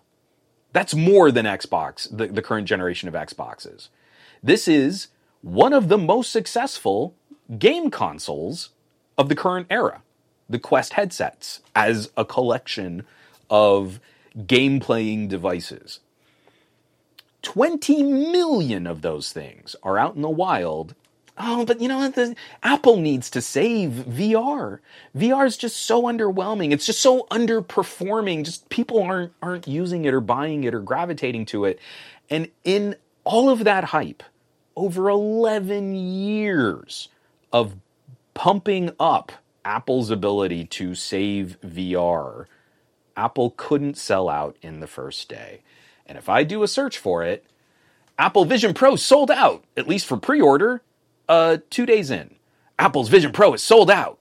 That was three hours ago, posted on Mashable. Apple Vision Pro is selling out. I love that from MarketWatch. It's currently in the process of not being available soon. from two weeks ago, BGR Get ready, the Vision Pro will probably be sold out soon. What? 13 days ago. The hype is eventually it will be sold out, but it's going to eventually be sold out probably soon. uh, Bloomberg two days ago. So I guess maybe we were into a day and a half. Uh, sold out Apple Vision Pro deliveries delayed to March in sign of early demand. So I just want to look through all these headlines. Let's see. Uh, Apple Vision Pro, brand name, Apple Vision Pro, Apple Vision Pro, Apple Vision Pro headsets, Vision Pro. So BGR, BGR is in dangerous territory here. I would be very worried about uh, if I were an editor at BGR because BGR wrote this headline Get ready, the Vision Pro will probably be sold out soon. So if I were uh, at Apple PR, I'd be looking at my list of uh, journalists in compliance. BGR is not in compliance. They put the article the in front of Vision Pro. So if I were going to do any outreach, maybe get, hook them up with any kind of access or give them tours or invite them to press events, I'd have to say, you know, you got to fix that headline. Because it's not the Vision Pro, it's Vision Pro without the the. So BGR, I, I, I again, got to talk to your editor. You're re- you're on thin ice. I would be very worried about your future relationships with Apple, and we know how punitive Apple PR can be. It's not just me saying it. I would highly recommend rewatching that video from Jon Rettinger where he reported on an early software bug on the iPhone 10R and Apple told him to remove it from a video he published himself showing the issues he had with a phone he bought with his own money. Well, and Apple didn't like that. Apple felt entitled to telling Jon Rettinger what to do with his content. or if you ask, like, you know, again, the pettiness of Apple in all of these media conversations, I absolutely love the situation that arose with Knives Out. The Rian Johnson murder mystery movie. Really delightful romp. It's a fun little kind of uh, comedic drama. And uh, I wrote up an editorial about this too. But Apple, if you use any of their products in your movies, Apple tells you how the script is supposed to work and who can use Apple products. If like a bad guy uses an Apple product, then Apple will not let you use their products in your movie. Um, so you, they have editorial control over over your content. This is how um, this this is how lopsided this Apple conversation uh, can be. So I, I love all this. Like even when it's kind of a victory headline, like from MacWorld, don't be so quick to judge Apple Vision Pro, even when it sells out. What does that mean? I the headline makes no sense. Don't be so quick to judge it if it sell even if it sells really well. I don't know what that means. I'm judging Apple's mixed reality headset on a criteria of for $3500 what can I do with it? And we've seen major content distribution channels, they are not looking to build apps and services for this headset, for this mixed reality headset. Um, the first wave, even Apple's own apps, I believe only about half of them are native to to this new iOS. Excuse me, that Apple is building into this headset. Um, right now, I don't see anything that elevates the conversation of mixed reality. The main thing that seems to be some kind of tangible difference from the older eras of MR, um, you had to use controllers or hand grips, something like that. Hand controls were very rudimentary and inconsistent and very ill polished. That's changing now, like both HTC and Meta have significantly improved those hand interactions, I bet you Apple will do them better. If you sit perfectly still and you hold your hands in certain positions and control the UI that way, I guarantee you that what Apple has done is going to be more sophisticated than what Meta and HTC currently have available. Um, at its most generous, an HTC is still only one third the price of Apple's mixed reality headset. So I'm not impressed if my hand gestures in spinning and pinching are slightly more refined and nicer than a headset that costs a third as much and has way less developer support or interest than a headset that costs a seventh as much. So if I spend one seventh the price, Apple hasn't done anything to elevate the conversation of really using mixed and augmented reality.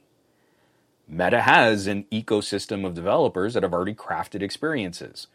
That might not be your cup of tea, but for 11 years of marketing hype, all of these tech journalists that have not really contributed much, if anything, to the conversation of VR, AR, MR, XR are now hyping up this and they're talking about how amazing it is, but you can't do anything with it. It floats an iPad out in space in front of you and it allows for multiple monitors out in space in front of you, and we've had that. And we already have that, and you can do a very good version of that. Less resolution, so lower fidelity, sure. That's the thing that's really exciting to me about the Vision Pro launch.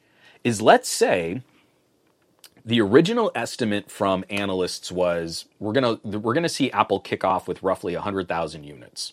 Okay, that means Sony has been able to scale up development of these 4K micro OLEDs. That's really cool. So once Apple burns through this initial batch of those 4K OLEDs, I would expect other companies to start getting on board, incorporating those types of displays into other headsets. Where maybe we'll see an announcement for a refresh on the Valve Index. Show me some Valve hardware running those 4K OLEDs. I'm here for that. I'm really excited that Apple does seem to have kicked off some advancement in VR fidelity. That's cool. But Apple's own headset, own mixed reality solution, isn't doing anything. Apple has not brought those experiences. Apple has delivered a dev kit, and now they're very anxious about seeing developers come into this space and make unique products and services for a dev kit that by the end of March will only have 100,000 participants, maybe up to around 150. Uh, the far end of some of these analysts saying 180,000 by the end of March. I need to hear in the chat if you're an app developer, do you go after 180,000 users of a $3,500 headset? Or do you look at the market and say, hey, you know, if we make an app for the Quest, we'll have a potential user base of 20 million people. And right now, Apple is kicking up a lot of excitement over mixed reality. So maybe some of those people that have let their quest gather some dust, maybe they're going to be more interested if we say, hey, we've got some new experiences that you can use on your $500 mixed reality headset. Would you like to come and check them out? Put on your headset. Let's have some fun. I think that's a better business strategy. so I'll be very surprised if Apple really can turn the screws on developers to say, you've got to make this an exclusive. That's the danger here. You got 180,000 people, most of them really more in the developer space. Great. Maybe in Gen 2 or Gen 3, we'll see some traction and we'll see this kind of mixed reality take off. But we've already been promised Apple saving VR for over a decade. And Apple is limping into this market with nothing to show except you can kind of do the same things you've always been able to do with VR, MR, and XR glasses. I'm not particularly impressed. well, let me take a quick drink of water here. Ah. Sorry, I'm, I'm way behind here. Uh, scroll. Dave Burns. Oh, Dave is here. Hey, nerds. Uh, Dave, please stop calling them press, LMFAO. They are Access PR firm reporters cosplaying as journalists. uh, from Nation. Interestingly, on the Vergecast, they called it out as just a VR headset. Um, let's see. Let, let's look up the Verge website, though. Verge, The Verge. I'm sorry, it's not Verge, it's The Verge. So maybe they're going to be a little bit more. Um, I want to see what any of their head. I can't figure out how to search. I hate their new layout. Tech reviews more. Search Vision Pro. Let's see if they call it the Vision Pro. Nope. Apple Vision Pro, hands on. Um, you won't be able to use. Oh, hey. You know what? I'm I'm gonna usually I get a little bit spicy or a little bit snarky about the Verge. L- let's let's screen share this here, Nation. Hey, good good shout out because normally this would I don't think this would be um, quite uh, formatted quite the same way. So we've got the very first Apple Vision Pro hands on again for the first time. And of course, they're using the photos from Apple's photographer. I also want to point that out too. All of those uh, influencer and journalist photos those weren't taken by their outlets. Those were taken by Apple professional photographers to do things like minimize the look of the cable that comes off the headset and how the battery pack is not balanced on the headset. You have this soap on a rope battery. Apple manicured the heck out of all of those press photos. But for that first, for, for that hands on, we see The Verge is in compliance. Apple Vision Pro hands on again for the first time every other article of theirs has the article the in front. Netflix app won't work on the Vision Pro. You won't be able to use the YouTube app on the Vision Pro. The Vision Pro's first killer app is the web, whether Apple likes it or not. I, I, I will settle myself down for some Verge snark I respect that you are not complying with Apple's preferred nomenclature for their mixed reality headset. you know what I actually want to see is who makes a really good controller for this headset. Because actually, if you think about it, like bring over some of these apps. If I were the Beat Saber developer, I can't remember who made Beat Saber. Beat Saber plays on everything VR. Like, get a version of it out early, and people on mixed reality headsets, uh, excuse me, people on Apple's mixed reality headset are very likely. A lot of those folks are very likely people that didn't invest heavy in other VR platforms just because the commentary is against every other headset.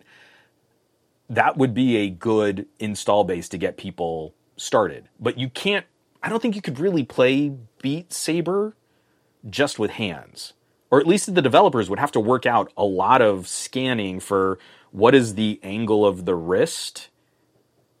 I don't know that Apple's APIs would really empower that kind of experience just with hands. But if you could pair um, any kind of mixed reality controller or, or hilt, then I think you could do that better because you'd have the sensors in the hilts to tell the headset what's going on with the game. Actually, that's kind of an interesting challenge.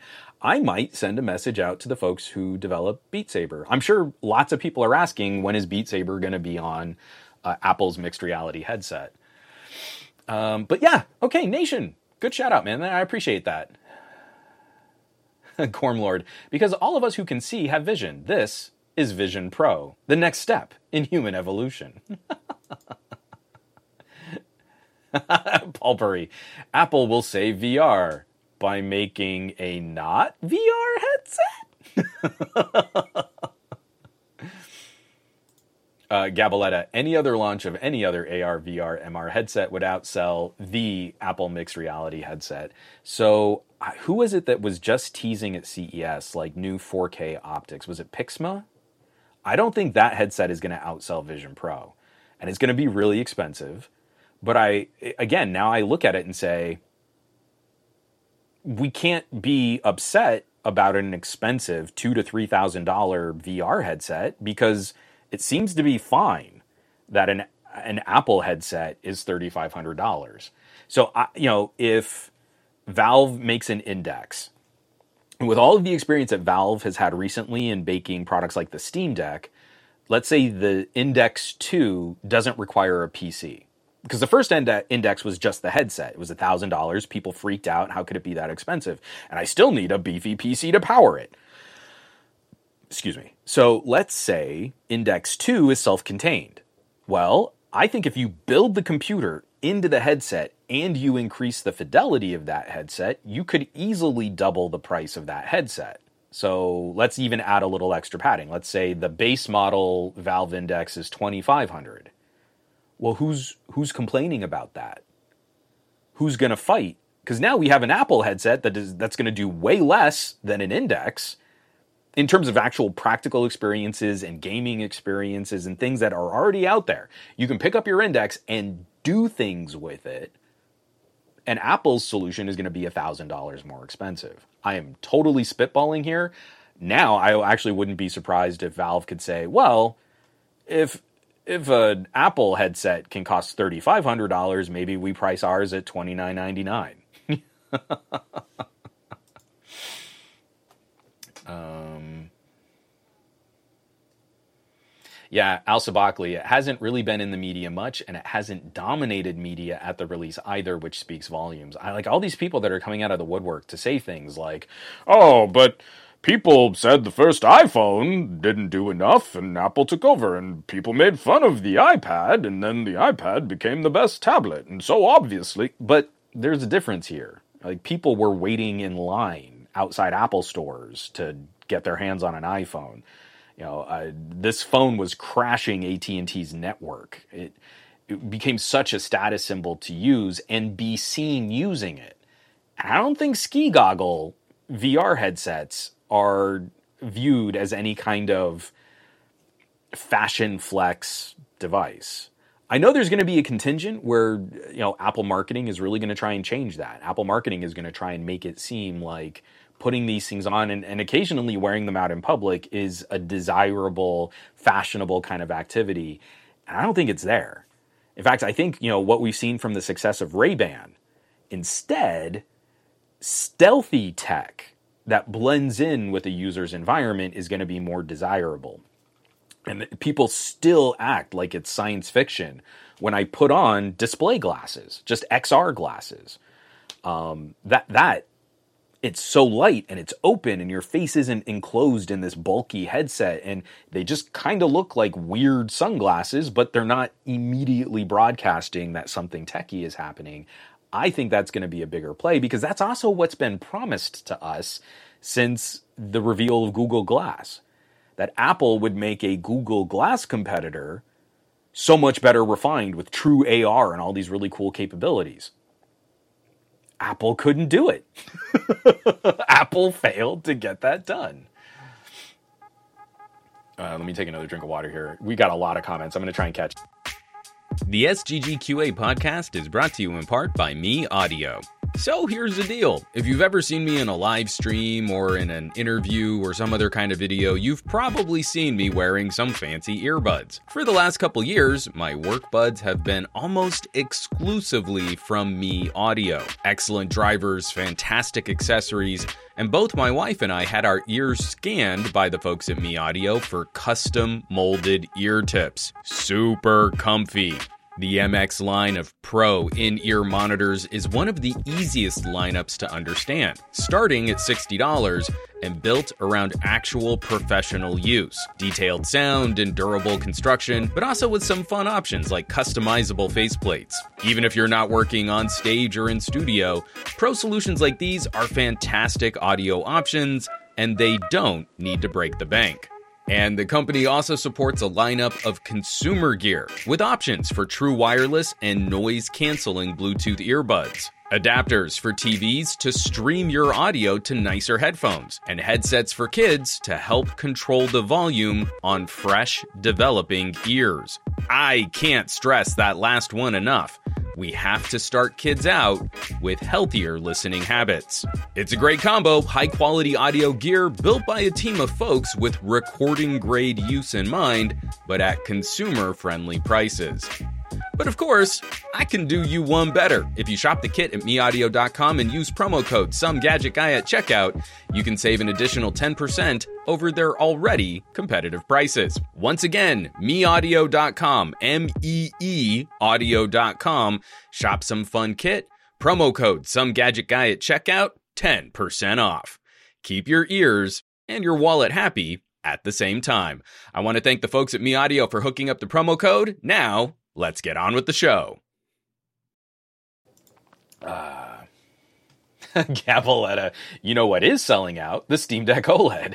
I really want one. I can't justify picking up an. Oh, I love my Steam Deck. It's, it's by my bedside table right now, and I've been staying up way too late, just playing dumb old games.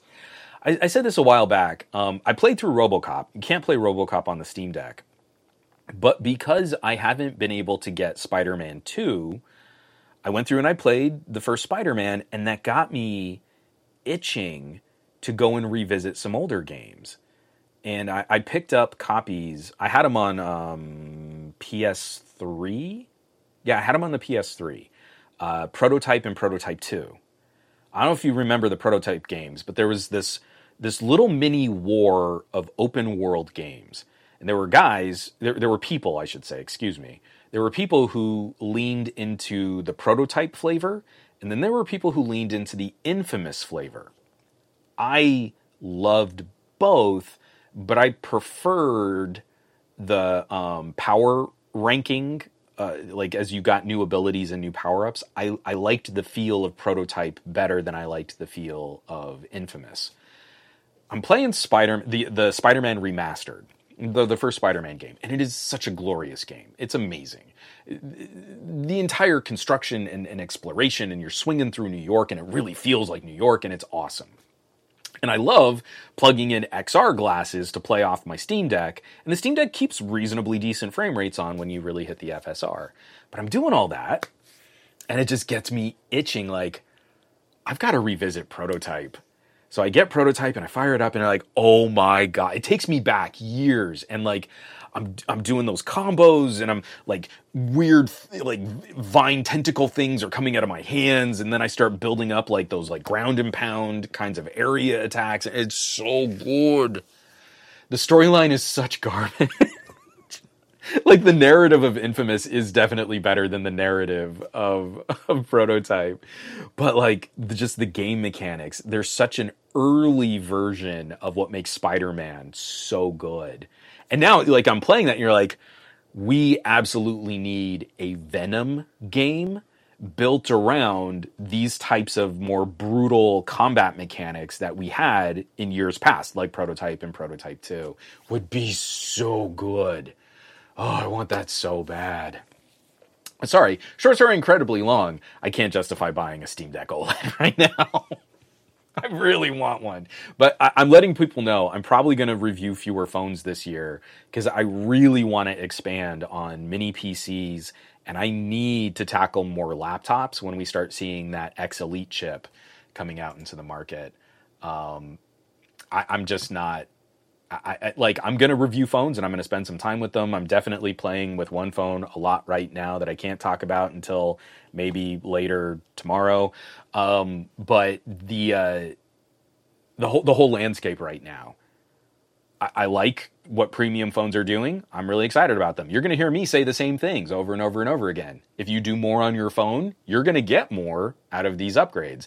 If you pick up your phone and you do the same thing that you've been doing since the Galaxy S3, it's still going to be a really expensive Galaxy S3. I can't change that for you. The change has to be in you. So anyway, sorry. Uh, sorry. Michael Corcoran, don't judge some gadget guy, even if he gets 1 million subs. I, I don't get that headline. That headline makes no sense to me. don't judge the Lions, even if they win the Super Bowl. Uh, let's see. Diago says it depends. People who buy Apple's mixed reality headset have serious money to spend on superfluous stuff. That could be a nice niche to cater to. With only, I'm going to go at the max. Let's see, the maximum analyst estimate is 180,000 units. I don't think Apple really sold that many, but that's our high end of the window. At 180,000 units, I have to believe a significant portion of those right out the gate are developers and then other entities that are looking at Apple's headset for other types of business, corporate, medical, shipping, warehouse, data centric uses. Apple is pushing it as a consumer facing product, but if we saw the consumer interest in this, we would have seen them sell out first day. I don't believe the primary angle here on this first wave, this first batch of headsets, is really consumer. So I totally agree with you, Diago. I'm sure that there are a not insignificant number of people who are buying it just to have the latest Apple luxury gadget. But I don't think they're going to be a majority there. I think the novelty of that is very limited. And instead, this first wave of headsets is really going to be going out to people that are looking to craft the experiences that will arrive on future versions and hopefully more consumer accessible versions of Apple mixed reality hardware. I already feel like for $3,500, Vision Pro is in a weird place if you think about it, Vision Pro is a little like uh, a really good phone, but kind of like the Pixel Fold. Because it's coming out with an M2 processor, and Apple already has the M3 processor out. And if Apple's looking to continue a, a, a cycle of upgrading components, Apple is likely looking at developers who are crafting unique experiences for M3 because that's going to help them sell more laptops, especially to folks who might have M1s. Maybe your M1 is doing fine. Well, if you want to do more with it, this developer is making this really cool app or service for the M3. Maybe you need to get an M3 now. But Vision Pro hasn't made it out to anyone yet, and it's only rocking an M2. Kind of like our Pixel Fold launched with a Tensor 2 right before the launch of the Pixel 8 Pro with a Tensor 3. So the most expensive item that Google sells is less powerful than the newest product that Google sells. The most expensive face computer that Apple sells is less powerful than the current newest laptop that Apple sells that puts Vision Pro in kind of a weird space. It does help. Uh, the cool thing is, again, I'm being really snarky here, but the cool thing is, is if you have an Apple M2, you can be pretty confident that some of the more aggressive applications that are coming out for the Apple ecosystem are probably still going to be decently supported on your MacBook or your Mac Mini or your Mac Studio because Apple isn't going to want the Vision 2 the Vision Pro experience to fall apart they're going to want that to have some developer longevity, just like HoloLens has gone on for years, even though Microsoft hasn't even really supported the product that, that project very well as they moved over to government contracts. So it's kind of a weird spot. Vision Pro is in a really weird place.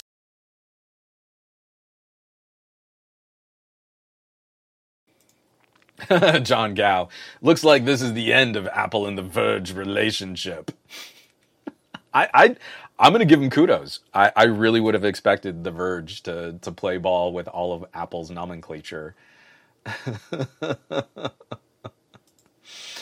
Al Sabakli, with Apple Vision Pro, you can play Beat Saber with your eyelids. Oh, that would be awful. I would hate that. That'd be the worst. There's nothing more empowering than getting a really good run on Beat Saber. You've got these lightsabers and you just feel so insanely powerful. And unless you've been doing like Beat Saber videos where you mix, you know, the footage from the headset into like that cool like VR space that people do for their channels, like I look at I, I think about how I feel playing Beat Saber and I feel like such a badass. And then I look at video of me playing Beat Saber and I look like such a dork. But you hold these things and you've got these lightsabers and they they move and they float through space. I don't know. I can't I can't really describe it better than that. But it is really empowering when you're in the headset. Just don't ever look at footage of yourself playing VR games. Just ignore that. You'll be fine.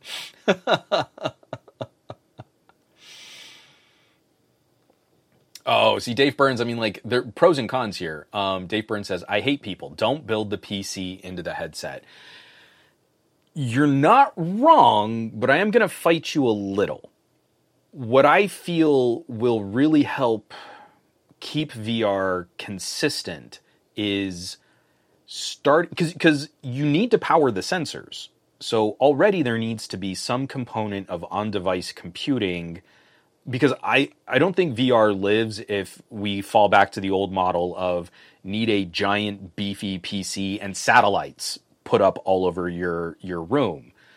VR doesn't that, that that fails. That's already failed in the marketplace of ideas. That's bad. So you already need to have some kind of compute power for the base of just how does the device track its own movements and how does it track movement in space. We build the cameras in so you don't do the satellites and we build the processing into that so that you can navigate the space. And it's also a safety issue. Um, the first layer, the, the, the first software that I played with for Windows mixed reality did not do location tracking great. And even at, at Newegg, where we would have these open spaces, we would occasionally have to like kind of get in between people because the barrier that the VR headset would put up was easy to miss or easy to ignore. And immediately, like Microsoft changed that up, and the update was a lot more like aggressive. Like you were at the boundary of safe space for moving around with this headset. Um, you so you already need to do that. I kind of feel like the recent direction for the Quest is probably the better way to go. There's a low level accessible baseline of processing power that you can do whatever you want on the headset, but we know we're working with lower fidelity, lower frame rates.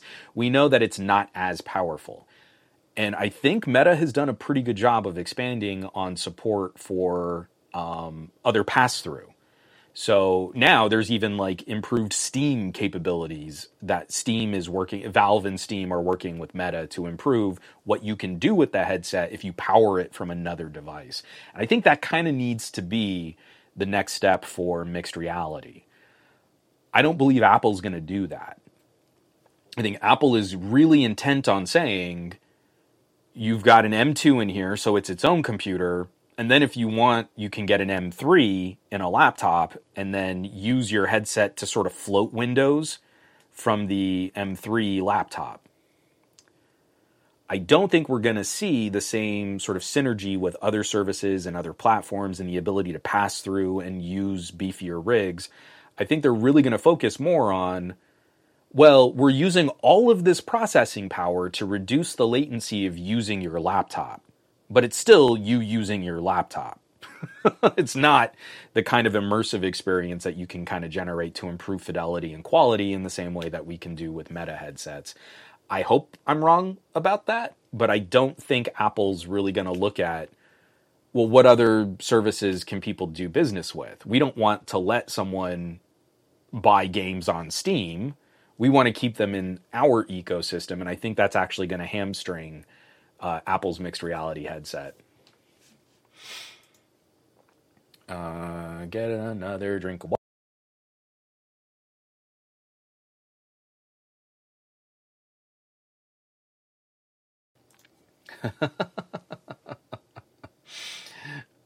Diago, Apple Vision Pro in, in public. No, no, no, Diago, it's Apple's mixed reality headset. Please, let's use the correct terminology here. Uh, I'm going to adjust your comment for you. Apple's mixed reality headset, wearing it in public is the hardware equivalent of the I'm Rich iOS app. Paul Purry, I can see the marketing. Apple Vision Pro sells out. Look at me. oh, dude, Michael, I know the prices are crazy. I, I won't sell my Steam Deck. Michael Corcoran says, I saw Steam Deck LCD refurbished for $250. So here's the game plan. I'm really desperately trying to hold out until we start getting some of the leaks and rumors on Steam Deck 2. I might cave. I might cave and get a Steam Deck OLED. But if I do, the pricing on the current LCD has dropped so hard also, Valve has dropped the price on the LCD Steam Deck, and then the used and the refurbs, the prices have dropped even lower than that. Where I'm really just going to make the play that Marie will finally have her own Steam account, and we'll we'll have to rebuy a few of the games that she really likes to play. But that woman plays Tetris like a beast. Um, I can usually beat her, but I actually have to try. I, I, don't know if I've sold I've told this story before. Like at the peak of the pandemic, when we were at our most anxious and most afraid, and we'd been in lock lockdowns for a couple of weeks, um, we we got frazzled. We've never been like heavy drinkers, and we still aren't today. But we would both look at each other and just kind of know that we were in bad shape. So we'd pour two fingers of bourbon, throw a big old ice cube in there, and then I would fire up a PS4 and play Puyo Puyo Tetris until we were both just eyes bleeding, ready to pass out. And when we started, I was slow playing Marie, and she was getting really frustrated that I could beat her so easily. It took about two weeks. It took about two weeks where I was getting better, but she was making leaps in performance in, in playing Tetris. And uh, it, it, I, I, I today, I can't slow play Marie. I will usually beat her, but I really have to try.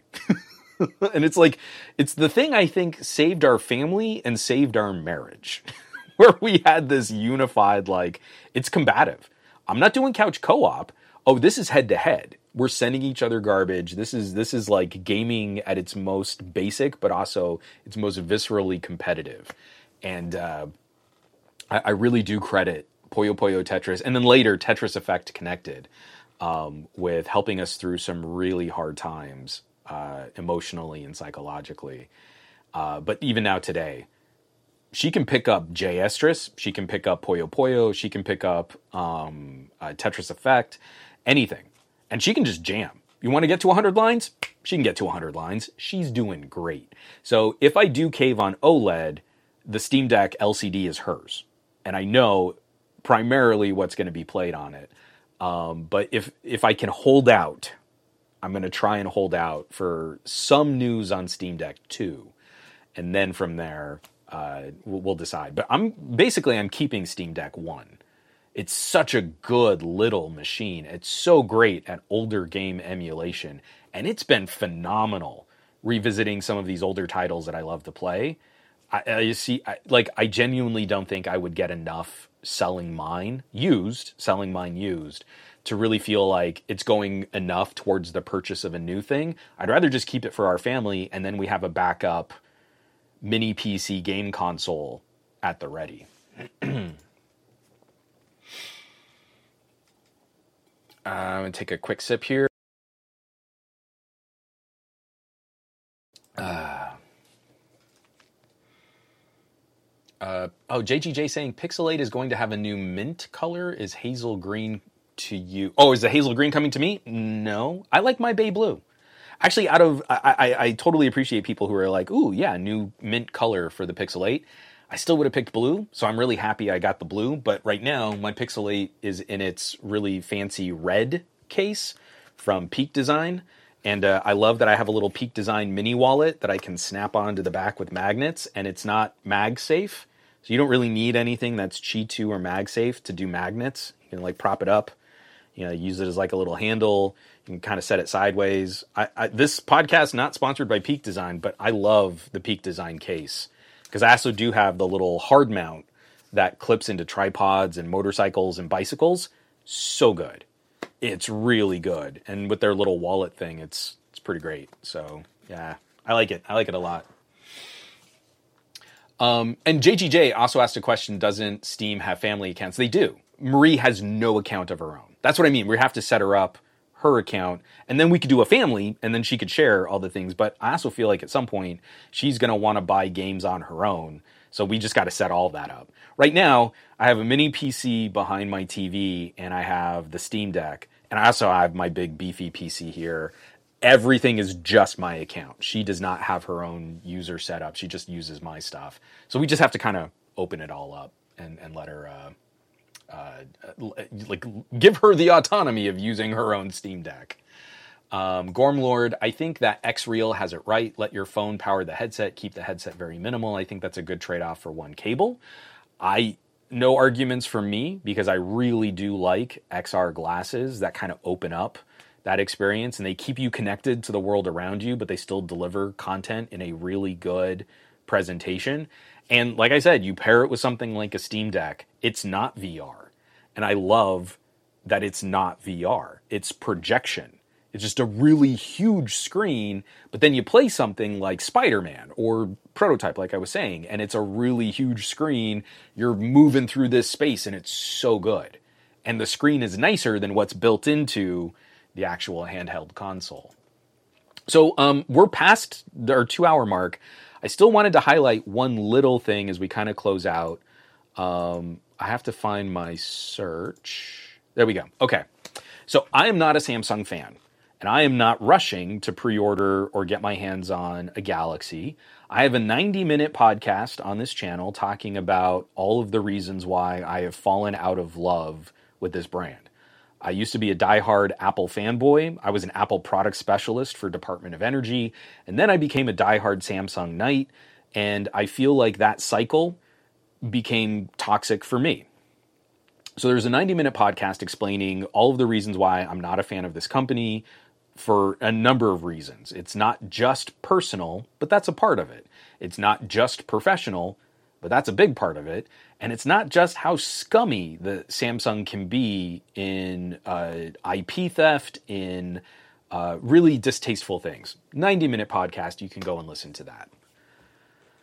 I am not impressed with the Galaxy S24 launch. I don't think these products are going to be particularly exciting. I think there's trouble long term if AI capabilities really take off over the next two years. Galaxy S24s might be left behind because of some of the component choices that Samsung is making today.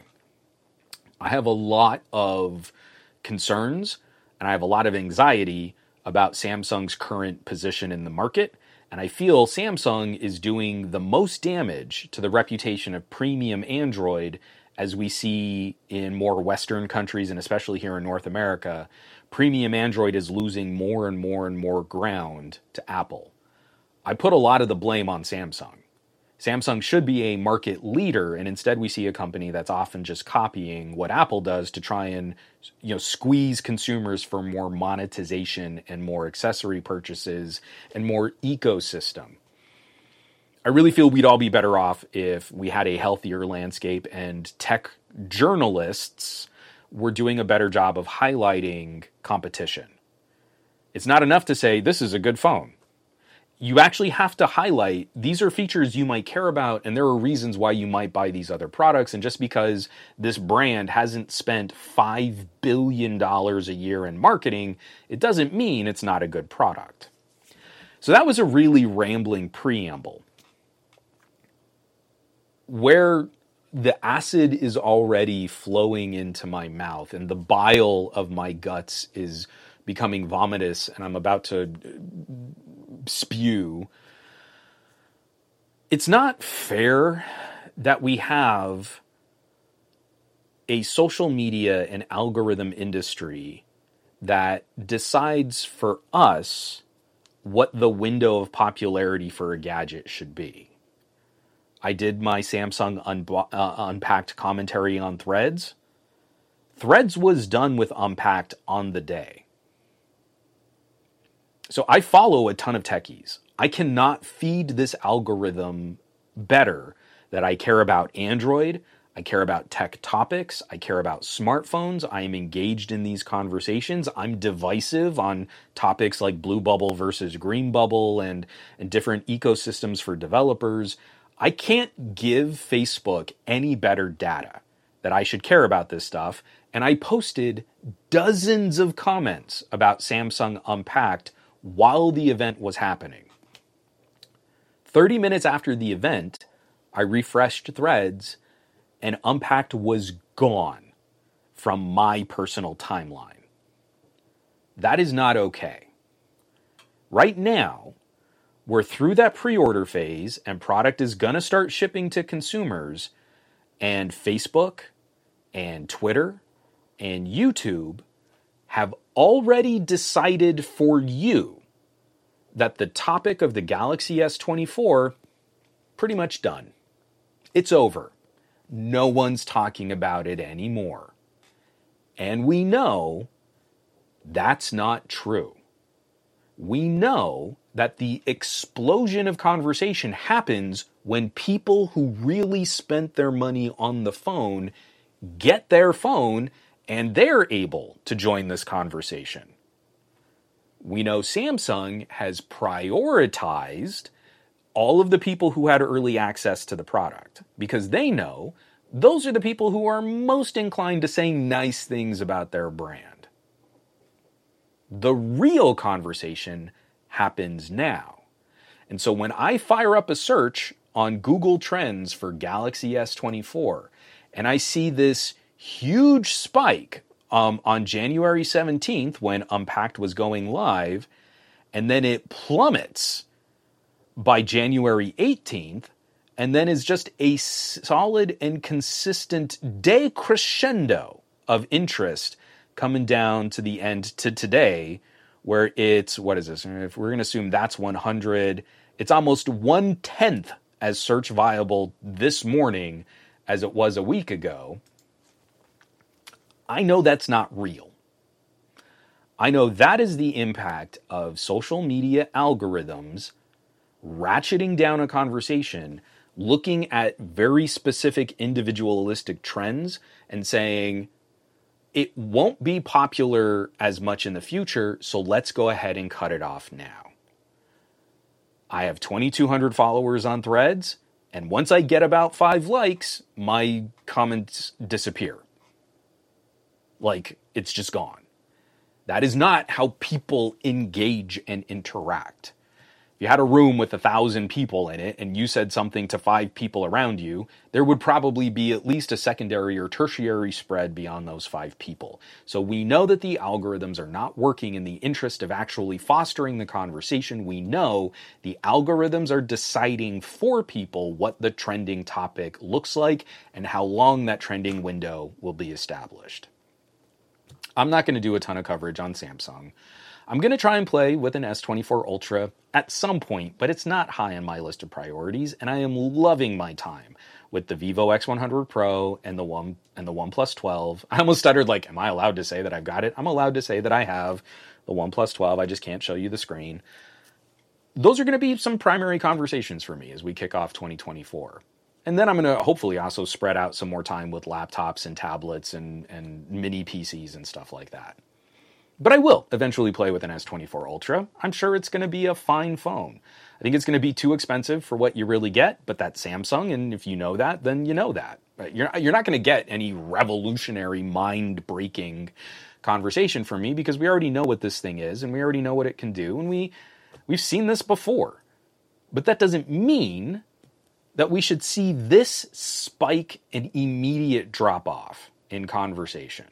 That, that's fake trends as purported by YouTube and Facebook and Twitter, that's not real.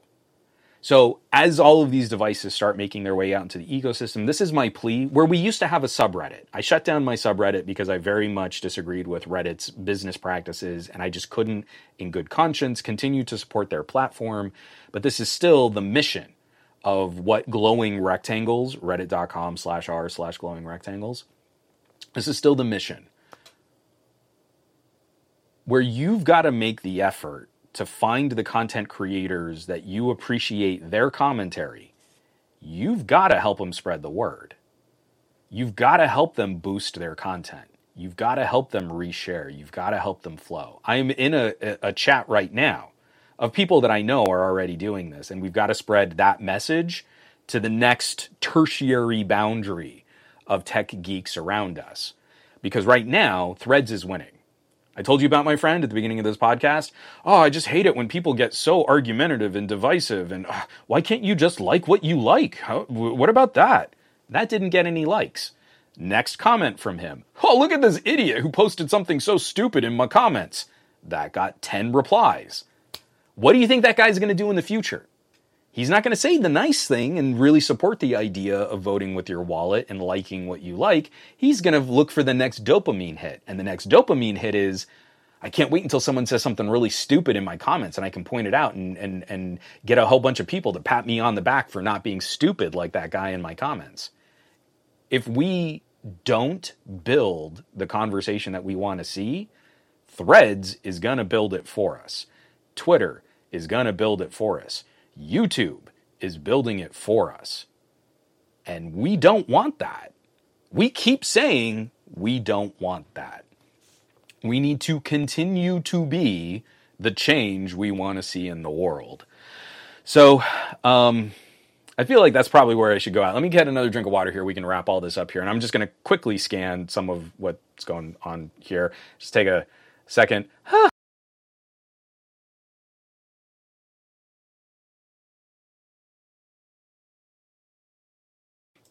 Oh, Nick Gay, you're absolutely right. One, it's not fair if you're looking at Vivo X100 or Oppo Find X7 Pro. I bet they have died as well. Android doesn't get the engagement it deserves. And this is a part, a failure of the tech journalism industry because they ride these hype chains, trains because that's how they monetize. So they have gone from, a, when I started, it was a system where we knew an Apple story was going to get a ton of traffic but that was the traffic that was going to subsidize us talking about an entry level moto, which would never get as much traffic, but we wanted to be a fair reporting platform. And I left Pocketnow when we started having those conversations about things like camera reviews, where it was like, hey, you know, if you do a camera review on this, like, you know, inexpensive Chinese phone, it's not going to get as much traffic. Maybe we should only do camera reviews for iPhones and Galaxies. And as soon as I heard that in a pitch session, I knew I am not the person for this job. And I am not the right fit for where this site wants to go. So that's when I started an exit strategy to look at going solo again. So, um, Diago, that's funny. Um, sorry. Uh, so I, I, I'm not. I'm, I'm, I'm actively trying not to get super doom and gloom, and I really want us to focus on those positive experiences and those positive outcomes. But it's getting harder and harder, and we're seeing so many more content. Scott Peachy is is I don't know if he's going to come back to live streaming. I loved his stream, technically speaking. He shared a, a camera reviewer recently who was talking about just the burnout and how he's walking away from uh, reviews on his channel, and he's going to be looking at just like making content again, and like there's so much of that out there and i don't know how to express it other than to just keep pointing it out like this that like you know uh, you're you're seeing the warning signs. You're seeing the canary in the coal mines. You're seeing the problems with this current uh, flavor of social media and it's going to harm our hobby. It is harming our hobby. It is harming our lifestyle but it's going to keep getting worse and if we can head it off and we can make some little bubbles that kind of help protect the type of content and conversation that we care about, we'll weather it. But if we don't get ahead of those issues, we won't. And then these things are going to crater. And that's not what we want. We don't want that. So um, again, I, I'm always very appreciative, and I'm always very grateful for the people who show up here every Monday to hear me ramble on about this stuff and whine and complain about tech and politics. Um, but even when it's a product I don't like, and I see this kind of trend, you know, uh, uh, time after time after time in the media, I, why is it so hard for us to kind of get that message out? Why is it so difficult for us to call out market manipulation and media manipulation and PR firms that have outsized pressure that they can levy against consumers, journalists, and politicians? And there's so little of that that actually contributes to the conversation. Instead, it's whatever the main talking points are from the company are really all we ever seem to hear in the conversation or in the, the market. So I, I want to leave it off right there because we've got some really cool stuff coming up. Um, I'm playing with a rugged laptop. That's going to be rad. I just did a video on a battery, a solar generator. I've got two phones that are just rocking my socks right now, are just so incredibly performant and, and are going to be brutally competitive options here in the United States and internationally. And I want us to be able to kind of highlight that fun. I've been talking to TK because we're both tired. We're tired old men. Um, but for both of us, it's like, if we're not talking about stuff that's fun, why are we doing this?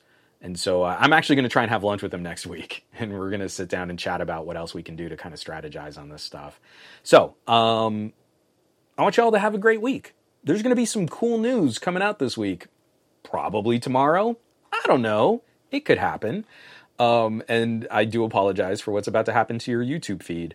Uh, but in keeping with that, if you're upset with the quality of suggestions coming from YouTube, now would be a really good time to look at getting an old school RSS feed reader and putting in the content creators you really like so that your feed of content is unique to you, free of the YouTube algorithm standing on your neck.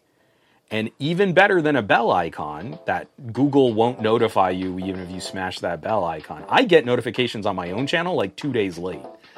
Uh, if you really want to be up to date on when new videos drop, you can put a YouTube channel into a feed reader, and then as soon as that video publishes, you get an alert. You get you get your feed perfectly timed and synced up with what's really happening out in real time. So uh, yeah, uh, if you want, I'll make a video on that, how to make your own YouTube algorithm with an RSS feed reader. Sometimes you just gotta go old school. So folks, I want you to have an amazing week. I want you to do awesome with your technology. I want you to be awesome with your technology. Please keep up with all of the amazing content creators that are gonna have some killer content over this week. There are tons of conversations. There are a bunch that I just kind of laid off. I haven't even covered everything yet. Live streams every day, videos every day. These people are making the cool stuff that you like to watch.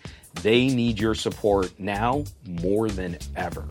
I'll catch you back here next week for another episode of the Monday Morning Tech Chat Show on the SGGQA podcast channel. Be safe, take care of yourself so you can continue to take care of others, and I'll catch you back. I love you all. Recording voiceover, spoken word, is truly one of my favorite activities. My second favorite hobby is photography. Now, the smartphone might be making us deaf, but we can't deny the awesome power of the phone as a platform for photography and multimedia creation.